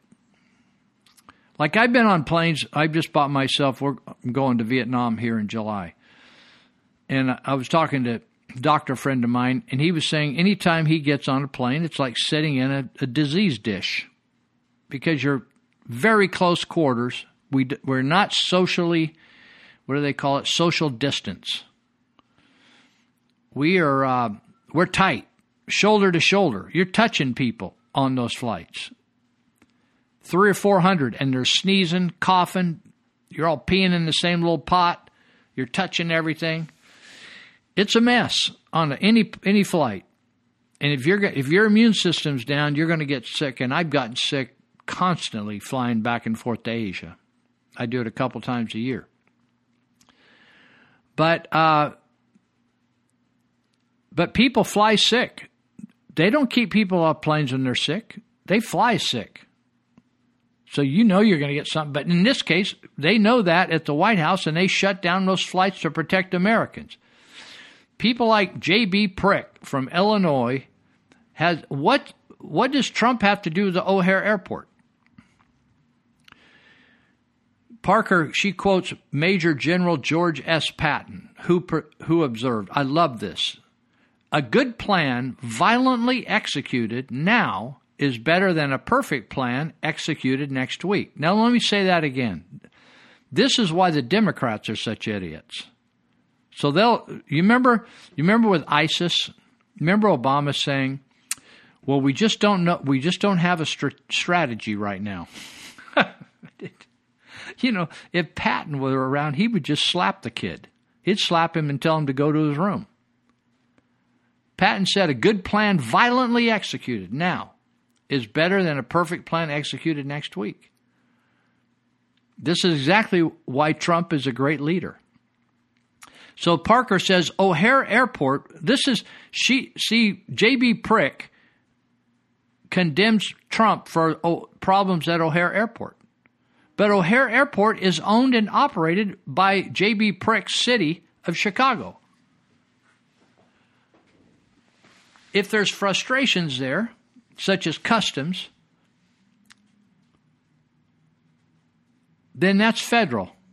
Maybe if it's homeland, if it's TSA. But I just realized the other day I was watching something and it said that the TSA that I thought was running San Francisco Airport isn't even TSA. It's a private firm and it actually runs better than T. I, I've always thought San Francisco TSA. I got quotes around it because it isn't TSA. It was pretty smooth for as many people as they moved through there, and it turned out it wasn't TSA. So uh, anyway, the overall operation of Chicago O'Hare Airport is all run by Chicago. It's not run by the federal government. Airports aren't run by the federal government. Most of them are just total private entities run by the city or something like. And then they then they sub out all the contracts.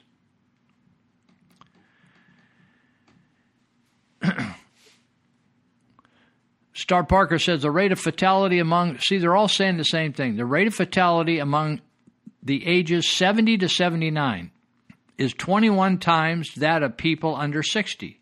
See, that's why they're wanting older people to stick around the house chill. The fatality rate among those 80 and above, there's a lot of Americans 80 and above. It's 39 times that of people under 60. Just think of that. You're 39 t- more times likely to catch a bug if you're over 80 than under 60. And she said that's one reason Italy has been hit hard, as it has the oldest population in Europe, with 23% over the age of 65. A quarter of the population is over 65. You know the thing, the reason it's such an old population is there's there's uh, there's hardly any kids in in Italy because they abort, they kill them. It's not that they don't have sex; they just don't they don't want any kids and they have to import people to run the country because there's not enough young people to take over the jobs in the country to run the infrastructure of the whole country. So, what Star Parker wrote an article about is we don't want to give up our liberty. We should follow the Constitution, and we need to be careful uh, about surrendering that. All right. There's also a. Uh, let me see what I want to do here. I, oh, this is great. Let me take a little uh, swig of I'm, my friend from Thailand, Frank. He doesn't like me when I take a break, cough or yawn, or sometimes I'm doing this show in the middle of the night. I need some medical meth, but they don't let me. It's not legal yet. So I'm drinking some kombucha, organic, raw, loaded with polyphenols electrolytes, enzymes, probiotics, and then I'm I'm taking A, D, and lots of C. So I'm going to fight the Kung Flu in downtown Marysville. Ann Coulter wrote a great article called Cheap TVs, Expensive Flu. I want you to think about that for a minute. Cheap TVs and expensive flu. Here's a thought, she says.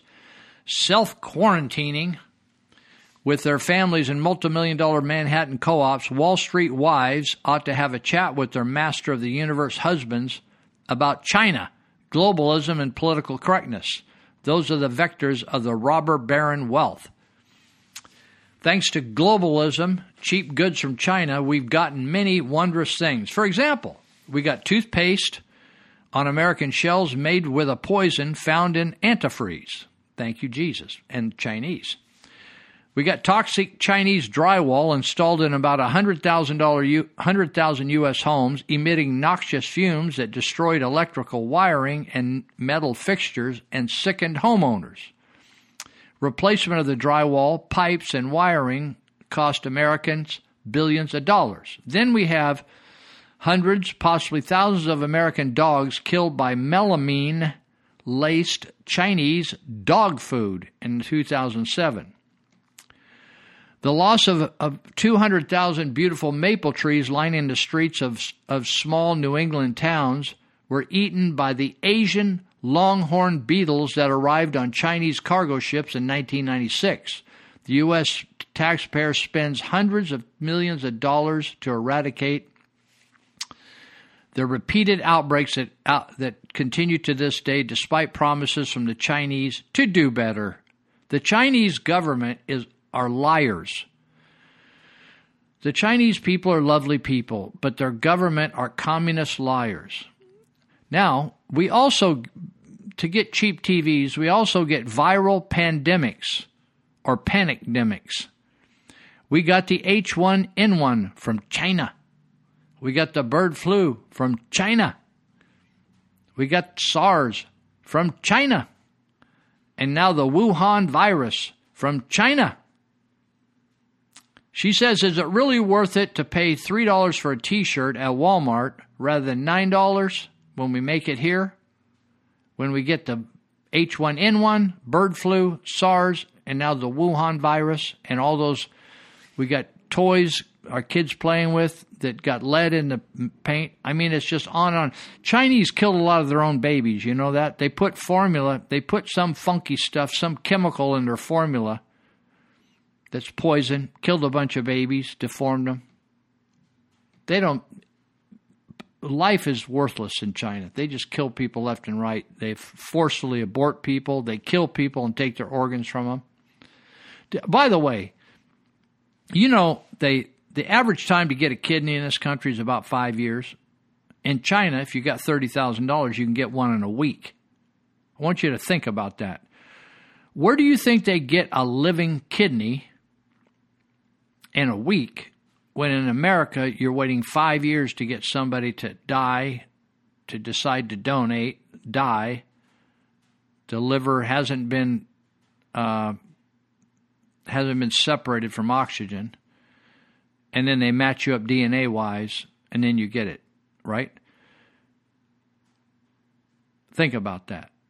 They are harvesting organs off live people, folks, and then telling them their, their family members that they got the kung flu and died.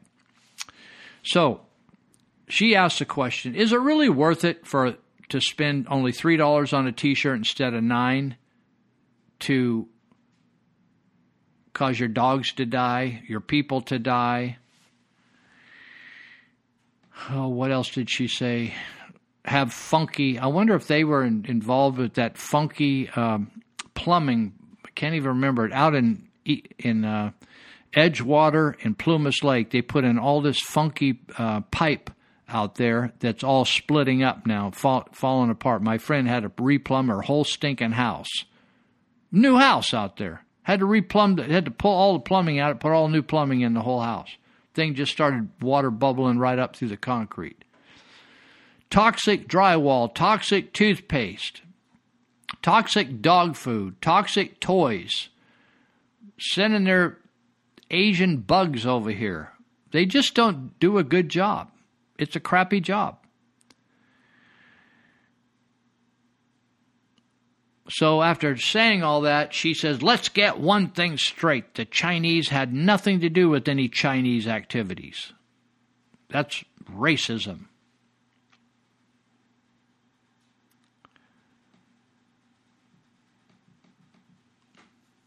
The Chinese are introducing one virus after another. Why? Because they're sloppy. They're not careful.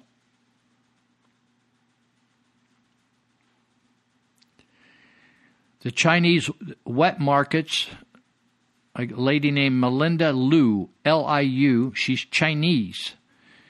She wrote for the Smithsonian Magazine. She says this The Chinese wet markets, often poorly ventilated with multiple species jammed together, create ideal conditions for spreading disease through shared water utensils or airborne droplets of blood and other secretions.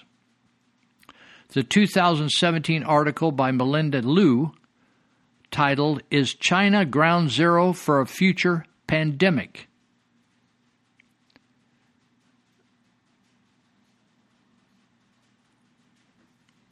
All right. We're finished with section four. We're going to, uh, one, two, three, four. Okay. This is a great clip. It's called The Coronavirus Proves Liberals Love a Good Crisis, especially if they can use it to bash Trump. Check this out. I'm coming right back to finish up two sections because I want to cook some dinner and have a really fun evening here. I love to eat, so I'm going to enjoy myself. I've just got two segments left, but I'm not. I can't rush it. I got to do them full out and do them right. So I'll do a good job. Be right back.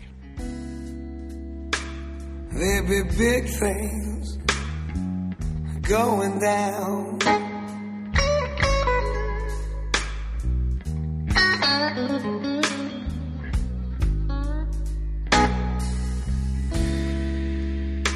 I left my hometown, baby. So the coronavirus panic is officially upon us. And if you're new to this game of grab the toilet paper, please be advised that the rules for this pandemic have changed. Why? Well, because Trump is in the White House. So the left has decided that it's all his fault. Because after all, people are dying, it's an election year, and one should never let a good crisis go to waste.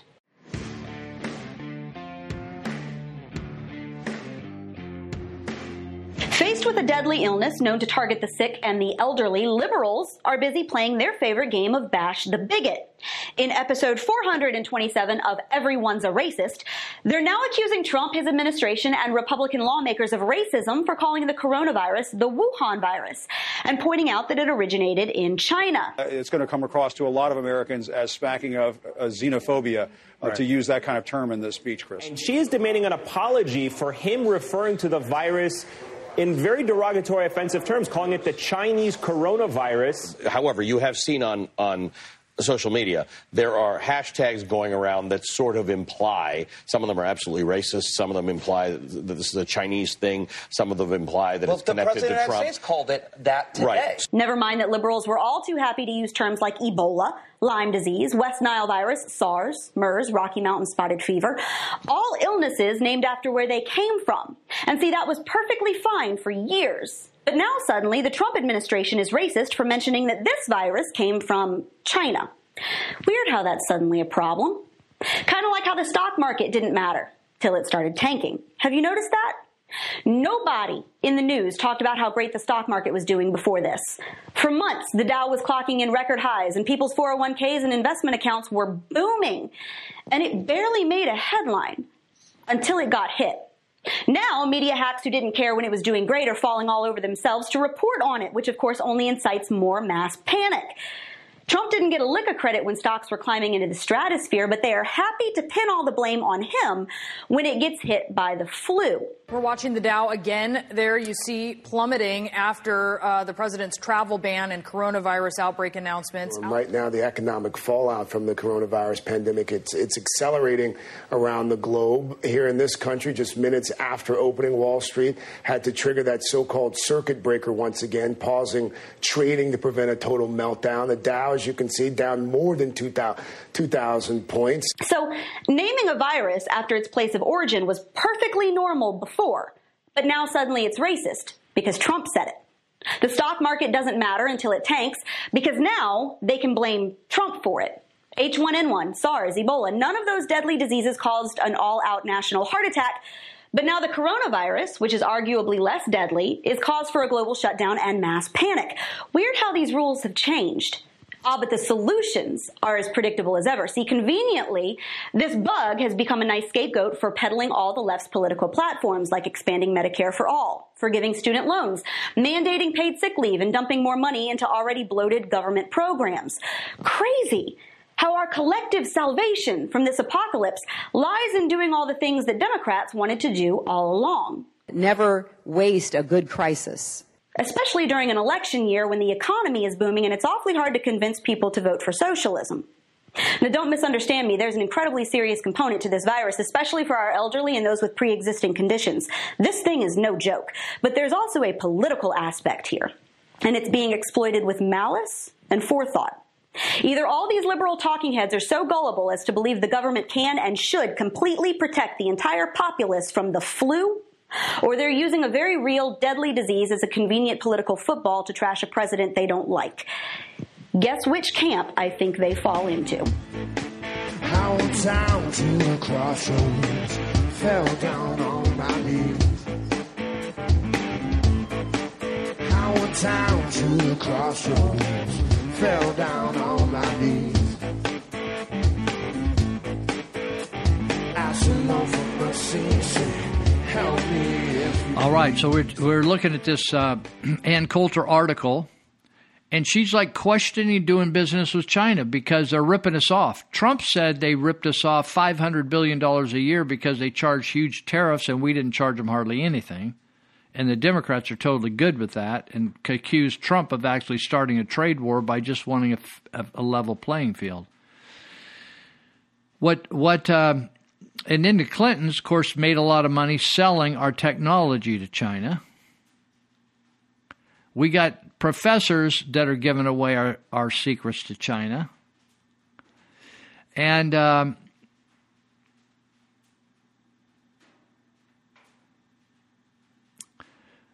so she start, Ann Coulter says, WHO officials got together, that's the World Health Organization officials, got together and worked on coming up with a new name.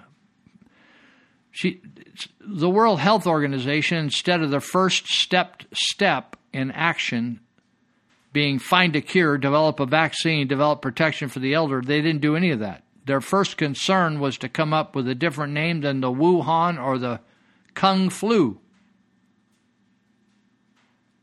The WHO put out a fact sheet to engage those with Kung Flu so Wuhan and the Chinese would not be stigmatized. You know, we're just caught up with all worrying about people's Im- image.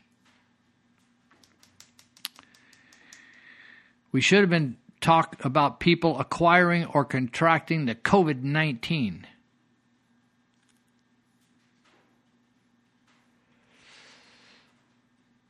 You remember? Remember? I wondered. You know, every once in a while, I wondered, did that person die yet? They look like they're death warmed over. Last time I saw them on TV, Gloria Allred. She's always representing somebody that somebody done somebody wrong to.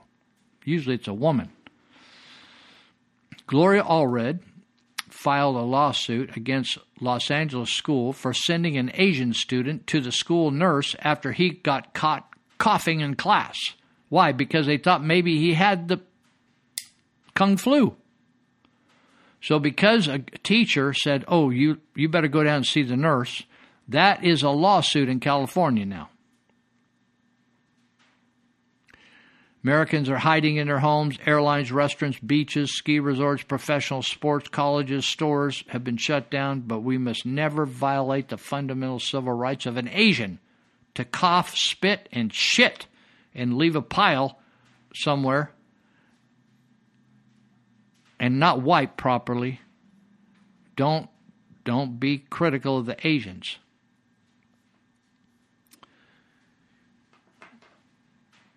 Stories from the New York Times.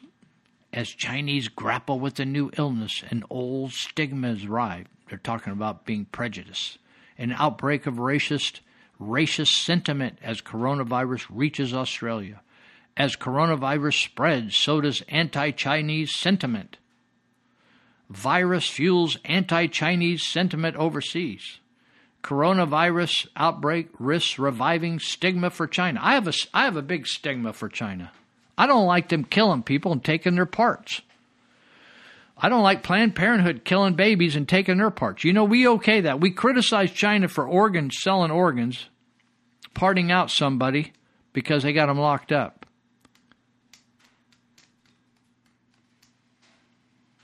One year they they provided 60,000 organs. They sold 60,000 organs that they that this committee, this international committee is looking they're looking at filing charges against these people. In, inhumane. Do you think it's inhumane to, to take a prisoner that's alive and say, ah, we need your organs, so we'll give you a good burial? We will cremate you for nothing. We do the same thing, but we just do it with little people. You know, you can molest little people, you can assault little people, you can ignore little people, and then you can kill little people and get away with it in this country. Totally cool. And we do it because it's for the future of the mother.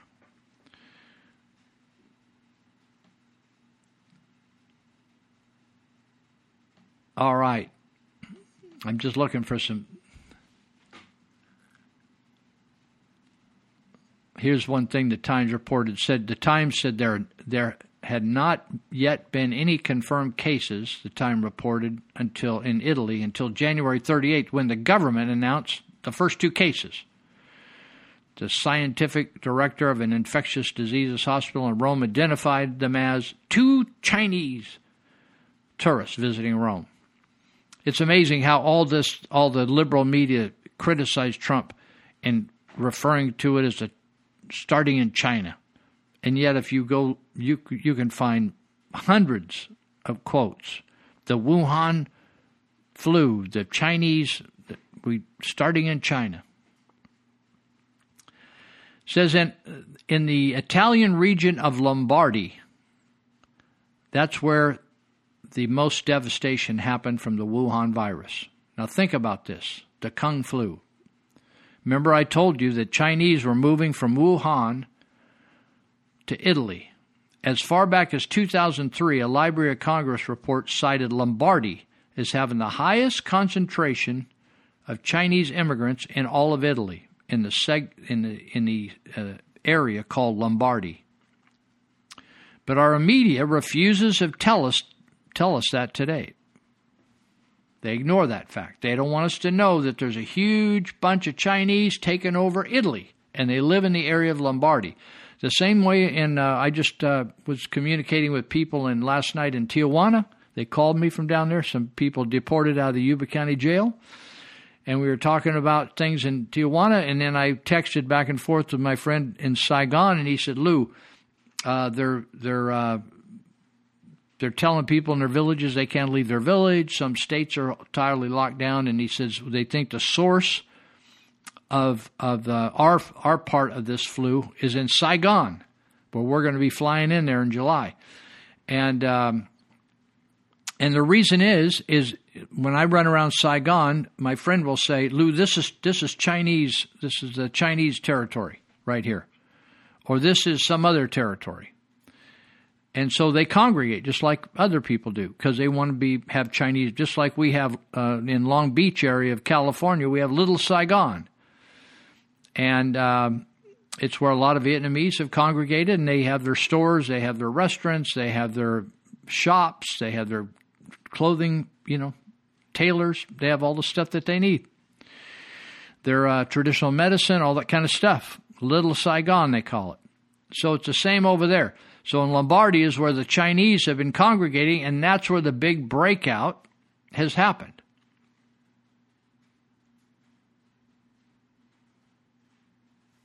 And the reason it's there is because the average age of the dead is 81.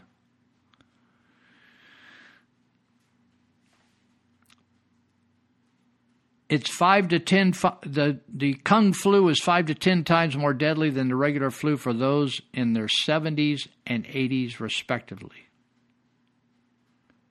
Ann Coulter recommends this is the same thing as my friend the doctor said they should surround old folks' homes with the National Guard and call it a day.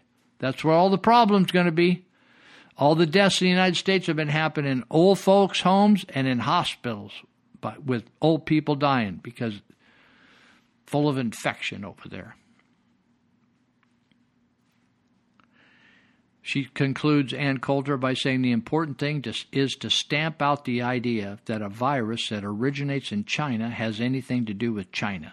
Don't say China. Don't say Kung Flu. Don't say Wuhan. That's racist. Racist. All right. Okay, I'm going to go talk some about Yuba College. You know, Yuba College, I wrote an article this last week about. Did I write it last week? Maybe I didn't write it. Maybe it's been. I can't remember now. Maybe it's been two weeks ago in the Territorial Dispatch. And I was writing about how badly that these school bond measures got beat. That the statewide one got beat by over 70%, and the Measure C, which was Yuba College, which includes a few counties up here in Northern California, got beat by over 70%. I think what's worse than the bonds is the fact that we found out so many ugly things about Yuba College. One, that the campus maintenance has been so ignored for so long that some buildings have been abandoned and they're what they call mothballed. They're they have mold, they have they're wet, the roofs leaked. It's interesting, you know. My my house is older than Yuba College, and my roof doesn't leak. It's got a fresh coat of paint on it, got landscaping. My yard is my my building, older than Yuba College, way older. Has nicer landscaping, better painted, better taken care of than Yuba College. And why? Yeah, but they have people out there getting paid two hundred, three hundred thousand dollars a year. I don't get paid anything to take care of my house. And uh, so, what's happening at Yuba College is a college. If you walk out there, if you, I attended that college back in the '60s for a few semesters. The college looks worse today than it did then. There has not been any improvement in landscaping in that college in all these years. Sad. Now, part of the part of the uh, the college system, the community college, Yuba Community College, what they call Yuba Community College, included a campus over in Woodland. But what happened is that that campus grew and spun off as its own campus, and they didn't want anything to do with Yuba College. So they didn't want Yuba College uh, in their literature. They didn't want Yuba College on their buildings, like Yuba College Woodland campus, for instance. They didn't want Yuba College on their diplomas. They wanted to be completely separate, self sufficient. It says in 1999, the Woodland Center, that's what used to be called Woodland Center, now, now Woodland Community College, they got their own name, was to become self sufficient. That means run on their own. Woodland Community College is, an, is this is their own literature, is an independent community college making its own decisions. Woodland Community College is finally able to give out diplomas with their own college seal and now has the authority to create their own transcripts under Woodland name. The Lake County campus is under the umbrella of Woodland Community College. In 1990, Woodland Center, now called Woodland Community College, relocated to its current facility of 120 acres. In 1999, Yuba Community College District notified its intent for Woodland Center to become self sufficient. In 1981, Woodland Community College was established. It has been an extension of Yuba College. Now, WCC is an independent college. WCC worked to become an accredited college to pro- support the need of students, etc., etc., according to their president. They have their own president. They don't even use our president over here at Yuba College. The question is why should Yuba and Sutter County taxpayers that pay the bulk they pay the, the bulk of the money back of all their bonds. You know, the bonds, they get issued, and then you have to pay them back with interest. The bulk of the taxpayers that pay those bonds back are in Yuba and Sutter counties, and the bulk of the money that is being spent from those bonds is being spent in Woodland. Now, why should Yuba and Sutter County taxpayers be saddled with hundreds of millions of dollars of building expenses in the town of Woodland?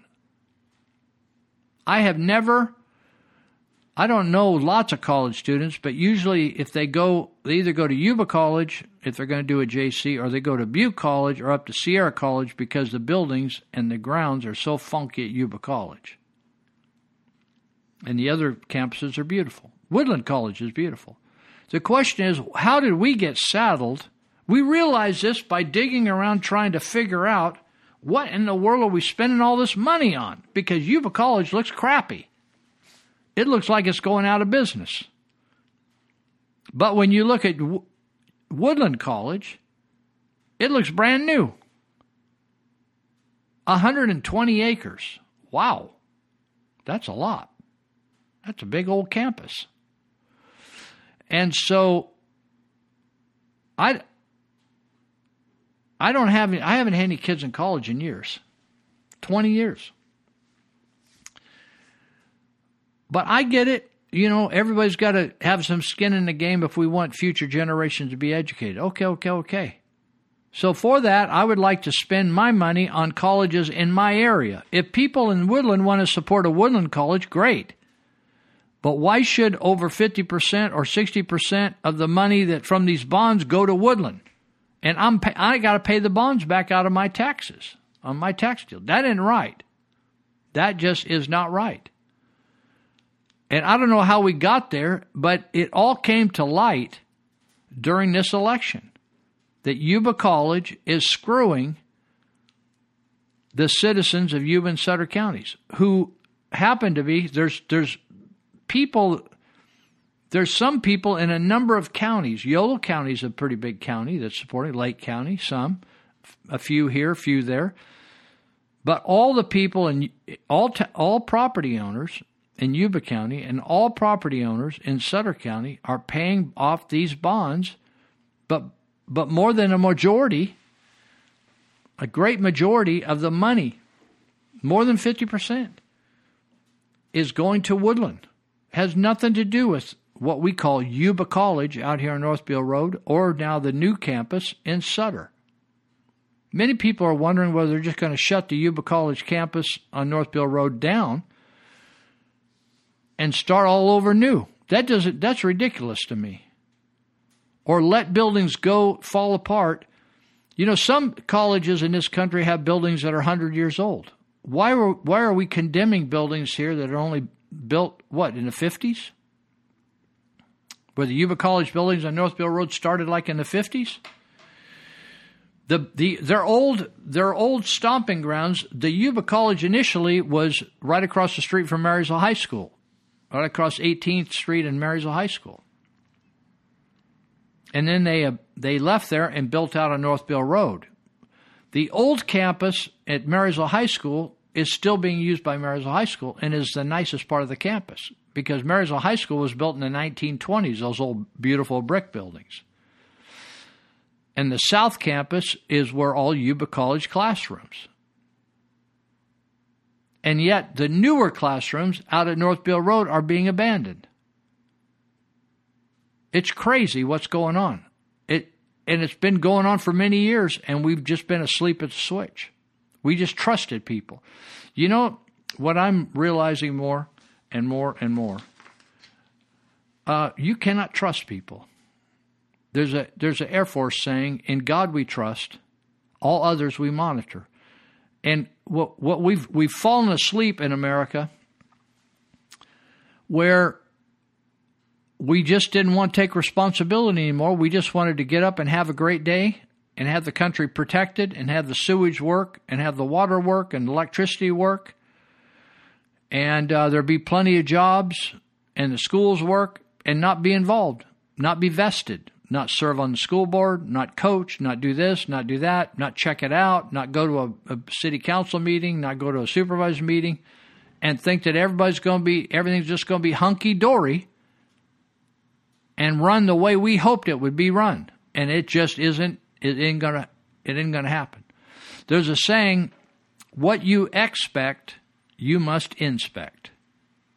What you expect, you must inspect. And we ain't been we ain't been doing much inspecting. And we've been doing a lot of whining and we've been getting totally ripped off. Do you realize that the the trustees of Yuba College, which included Brent Hastey, who's been on there forever, voted consciously. They were not loaded on acid or any kind of psychedelic drug on shrooms or anything.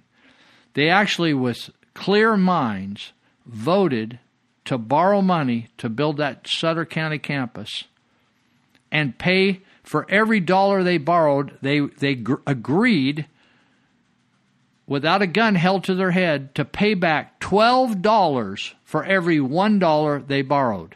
Now, I want, I want to ask you, what person in their right mind would do that with their own personal money? We'll be right back for the sixth and final segment. You're going to hear um, a clip called Media Wants Blaming Trump to Go Viral. Here we go.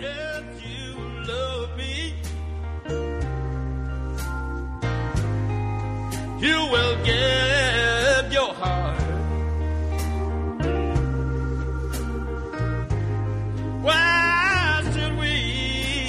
Be apart?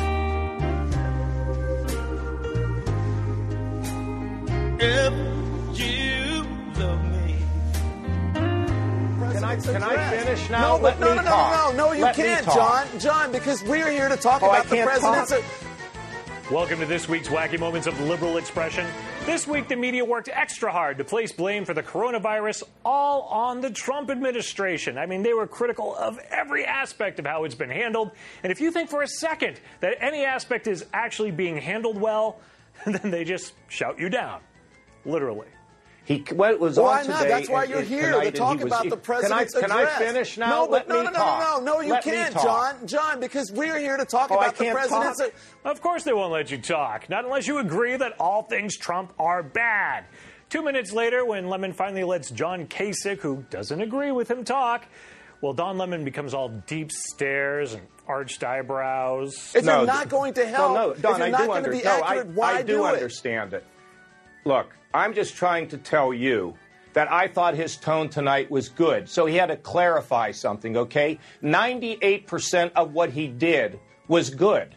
And what we wanted was a seriousness out of the president to tell people that things are not good and they're probably going to get worse. And I'm not saying this is going to disappear or go away. This is very serious stuff. Leave it to the organization that settles their defamation lawsuits to dislike having any clarification on information.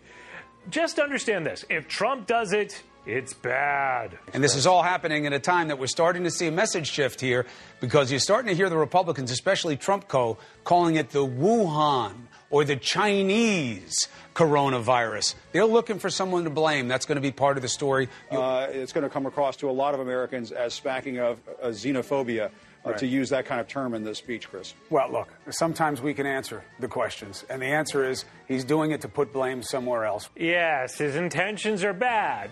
But, you know, if someone else says it, The Wuhan coronavirus, the Wuhan coronavirus. The 34 year old ophthalmologist diagnosed Saturday with the Wuhan coronavirus. The Wuhan coronavirus. The Wuhan coronavirus. The first U.S. case of Chinese coronavirus. The Chinese coronavirus. they said the same thing all the time for weeks, but they obviously say lots of things that they don't think the president should be allowed to say. Disinfect all the time. I mean, you know, look, if somebody coughs or sneezes in here, it doesn't man- matter if you disinfected yesterday, you've got to disinfect again. Go straight ethnic. Be cleaning everything all the time with the harshest cleaners that you can find. I can only imagine what they would do if the president said, go straight ethnic when cleaning your home. I mean, CNN would be having marathon town hall specials on it. Heck, the leftist media even got annoyed this week when the president wore a hat. A foreign leader like don't know, the leader of China or Italy were touring um, his or her nation's um, version of the CDC or the WHO in a cap that reflected their sports interest. That would be weird. If they were wearing a hat with the slogan of their reelection campaign on it, I think it would be a, noted internationally. Uh, yeah, you certainly don't often see Chinese presidents wearing reelection campaign hats, being that China's communist and they don't have elections. But hey, okay. It's also clearly okay for Joe Biden to raise campaign funds on the coronavirus. I don't think the Biden campaign could have expected that the White House, that President Trump would essentially gift wrap them such an opportunity uh, when they scheduled this remarks to do what they've been really wanting to do for this entire campaign. But if Biden wore a hat, I guess the coverage would have been completely different, right? A hat may have covered up Joe's hair plugs, but uh, couldn't have done the quality cover up job that the leftist media did while covering the moment that Biden threatened to slap a voter this week. Wait, wait, wait, wait, wait, wait. Let's take your AR, your AR-14s and what? Okay, this is not okay. Hold on, hold on. Right. Hey, let's get moving. There's a lot of guys. You think a presidential candidate threatening to slap a voter? Well, that just may have gotten some airtime. But uh, all three major networks, ABC, NBC, CBS, they avoided covering that part. Biden, who supports banning assault weapons, pulled no punches as he toured a Detroit auto plant. Let's take your AR, your AR-14s and what? Okay, this is not okay. Hold on, hold on. Right. A lot of guys wanted. I'm not worried. Thanks so much. Come here, Greg. Don't be such a worried. I just love how they say Biden, who supports banning assault weapons, pulled no punches. I guess the punches were pulled for him, or at least the threats to slap somebody.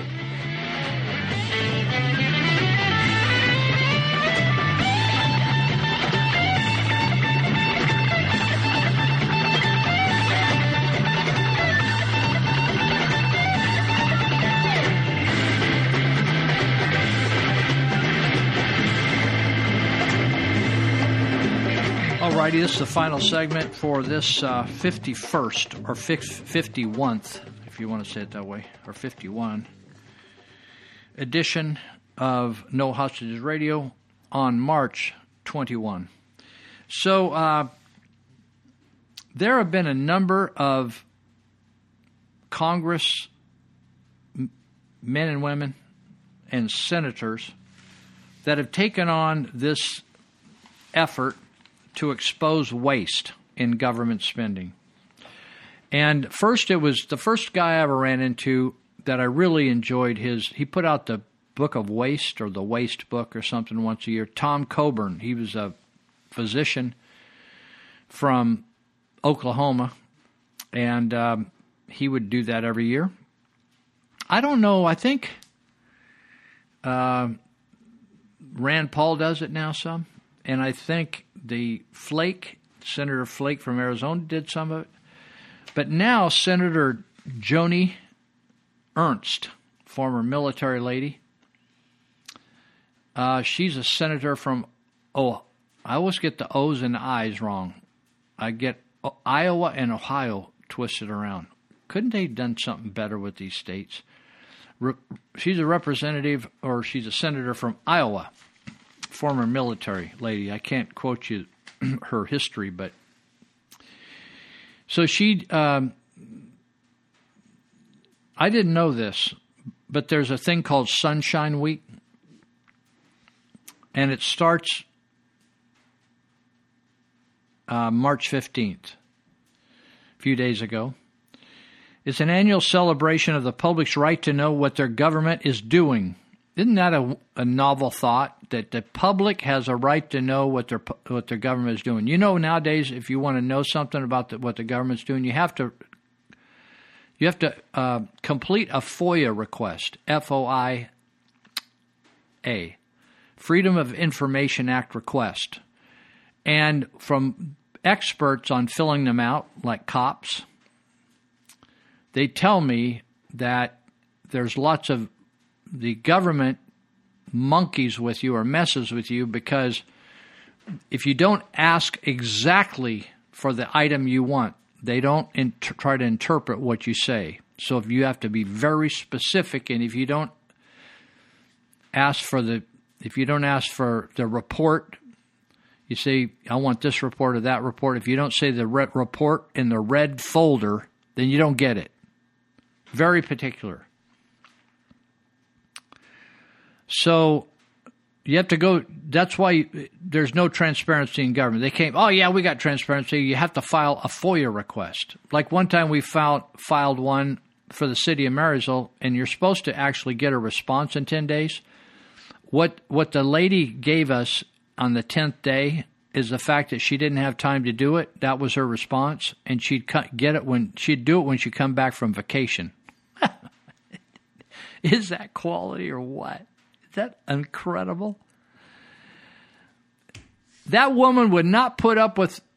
I bet that woman would jack slap a waitress at a local restaurant if they got one thing wrong with her order. But she would just play games. These government people will play games with you, jack you around. They would not put up with that with a private entity contractor.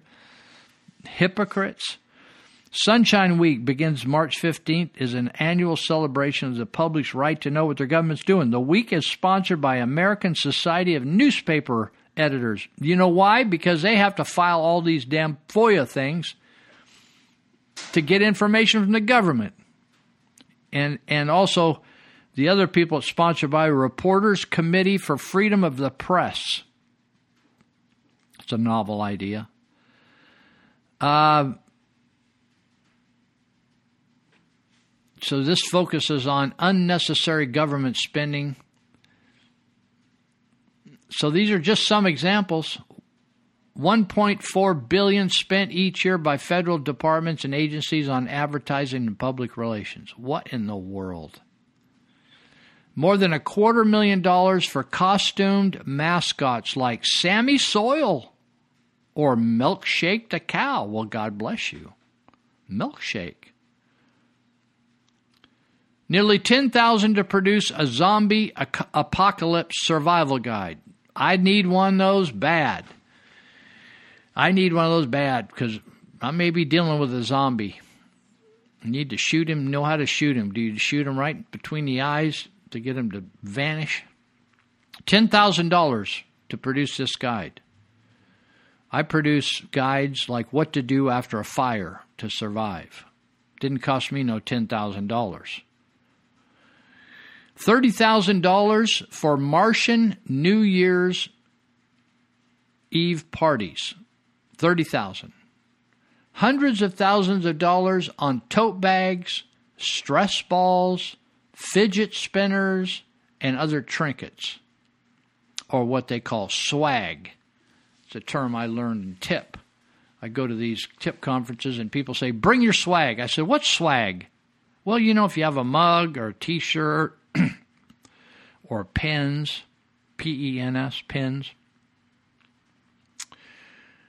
Ernst says, folks, it's time we bag the swag and end this unnecessary taxpayer funded propaganda. You know something? You know why they spend all this money? Because they have it. The government is a deep pocket, so they just keep asking, asking, asking. It's the same way that churches get, get constant, our church at Glad Tidings just keep constant calls.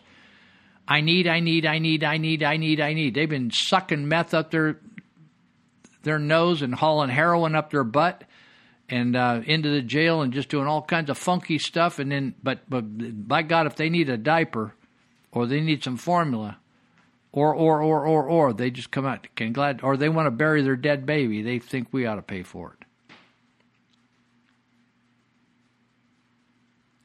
Check this out. This this just I'm telling you. Each month, Joni Ernst publicizes examples of wasteful spending as part of the Squeal Awards. Here's a, here's some. 356 million is sitting unused in the Federal Election Commission's presidential campaign fund. 30 million dollars the Department of Defense, DoD, spent buying computer equipment, this just makes me freak out. Almost makes me want to do drugs again. Spent buying computer equipment manufactured by Chinese companies that are vulnerable to hacking by the People's Liberation Army. We buy 30 million, we give them 30 million dollars. They give us equipment that that is easily hacked by their army. 10.6 million in bonuses paid by the Pentagon to a firm that failed to provide essential parts purchased by the government for Air Force and Navy fighter. fighter. So we buy products that cannot be used, but we pay 10.6 million in bonuses to the firm. Do you think any of these people would do that out of their private money with this kind of performance? Do you think people would buy all this swag stuff, tote bags, keychains, pens, wristbands? I'm trying to think of all the other weird stuff you can buy. Mugs.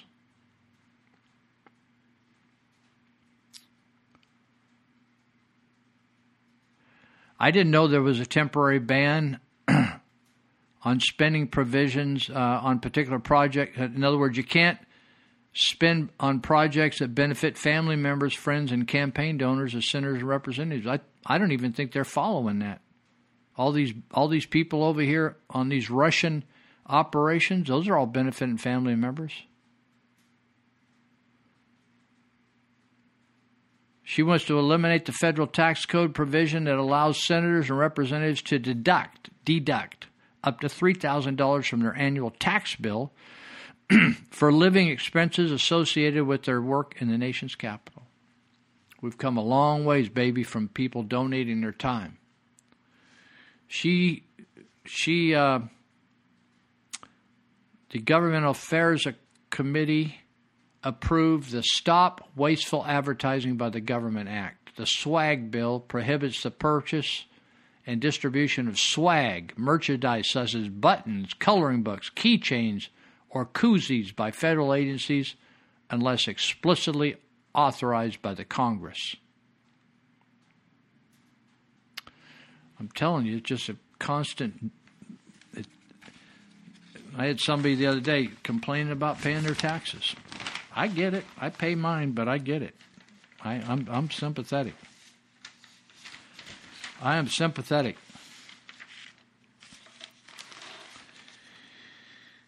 Oh, let's see. Where are we now? Hey, I want to mention. Um, I was thinking about all the contractors. You think about essential sur- services. I was I pulled up next to a plumber today. I was running some errands.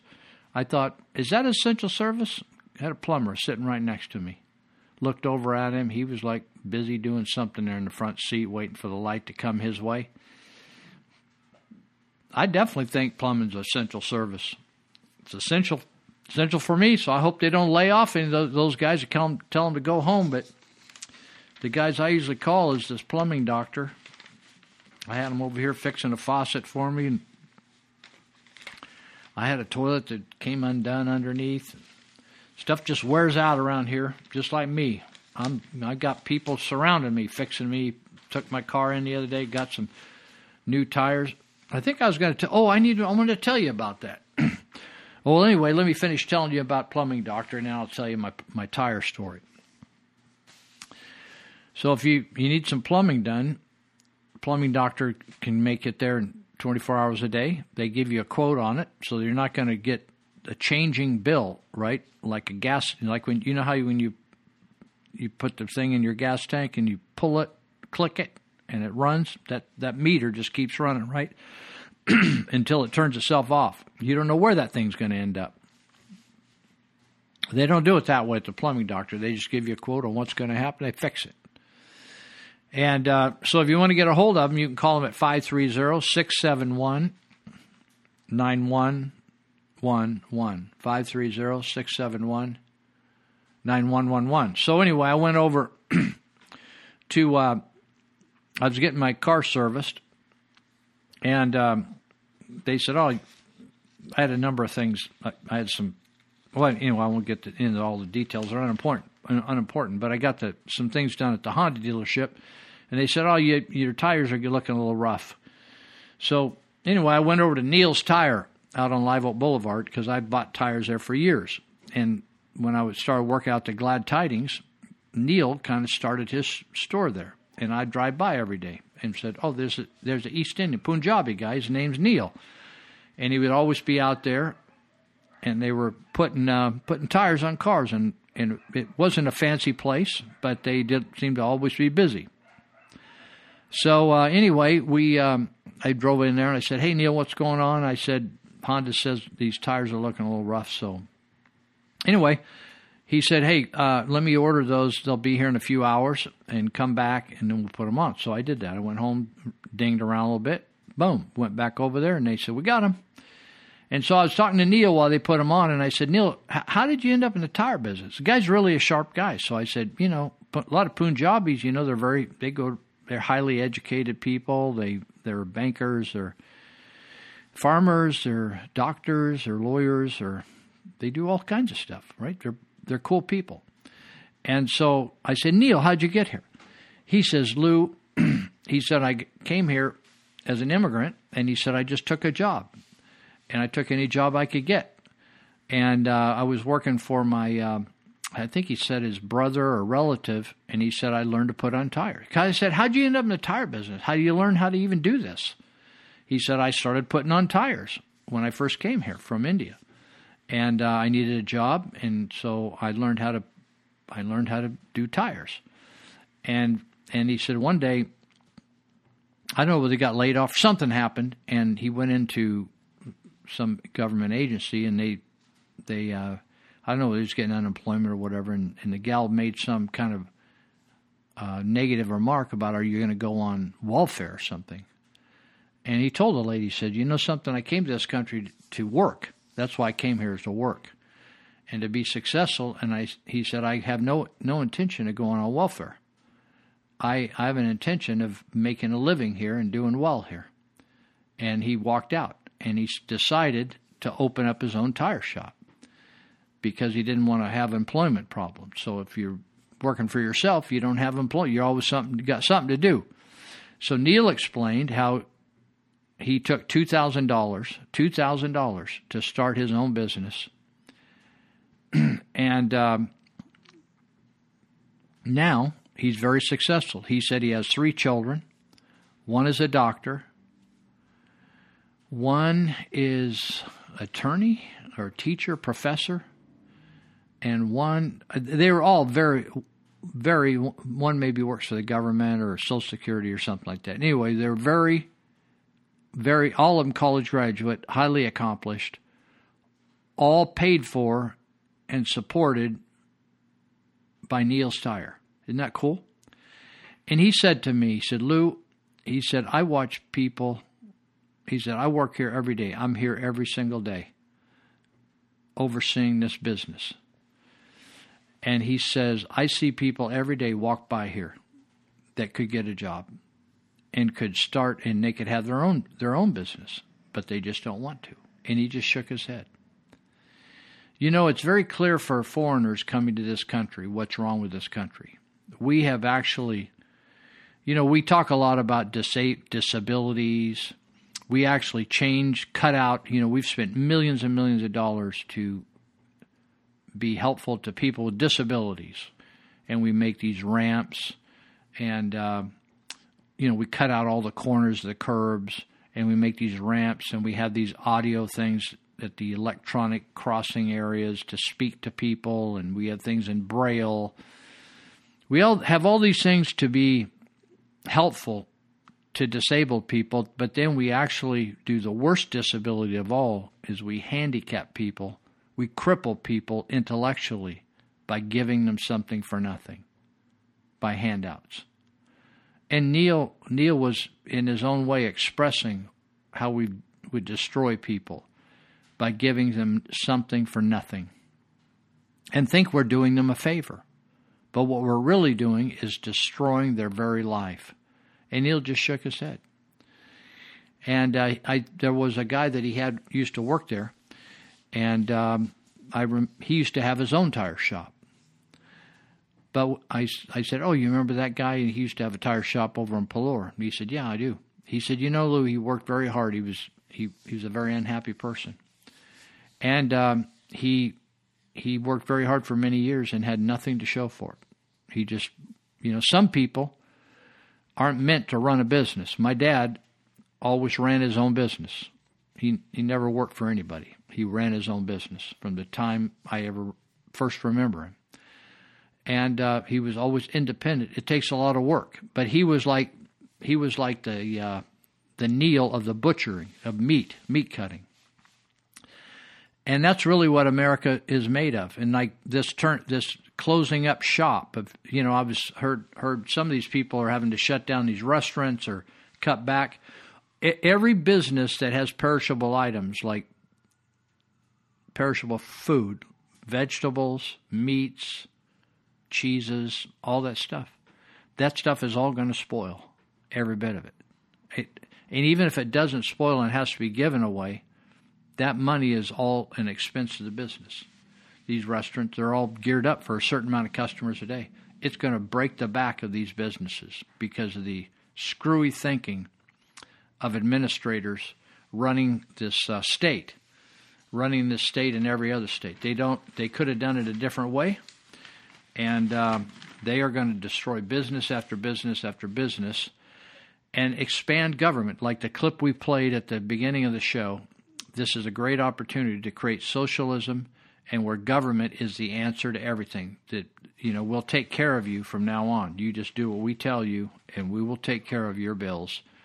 And all you have to do is show up and go over here and do that and do this and do that but what what what the motto is in all the communist countries that it's failed all socialism has failed they will tell you the government pretends to pay you and the people pretend to work so um, it's coming to the end of this show. So this is um, we'll see you in a week.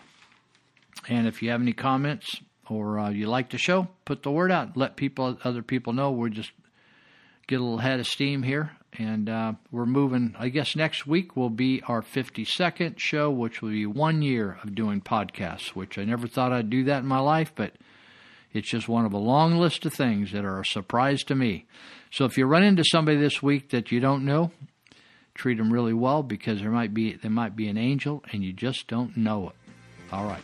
God bless you. We're so glad to see so many of you lovely people here tonight. We would especially like to welcome all the representatives of Illinois' law enforcement community who have chosen to join us here in the Palace Hotel Ballroom at this time. We certainly hope you all enjoy the show. And remember, people,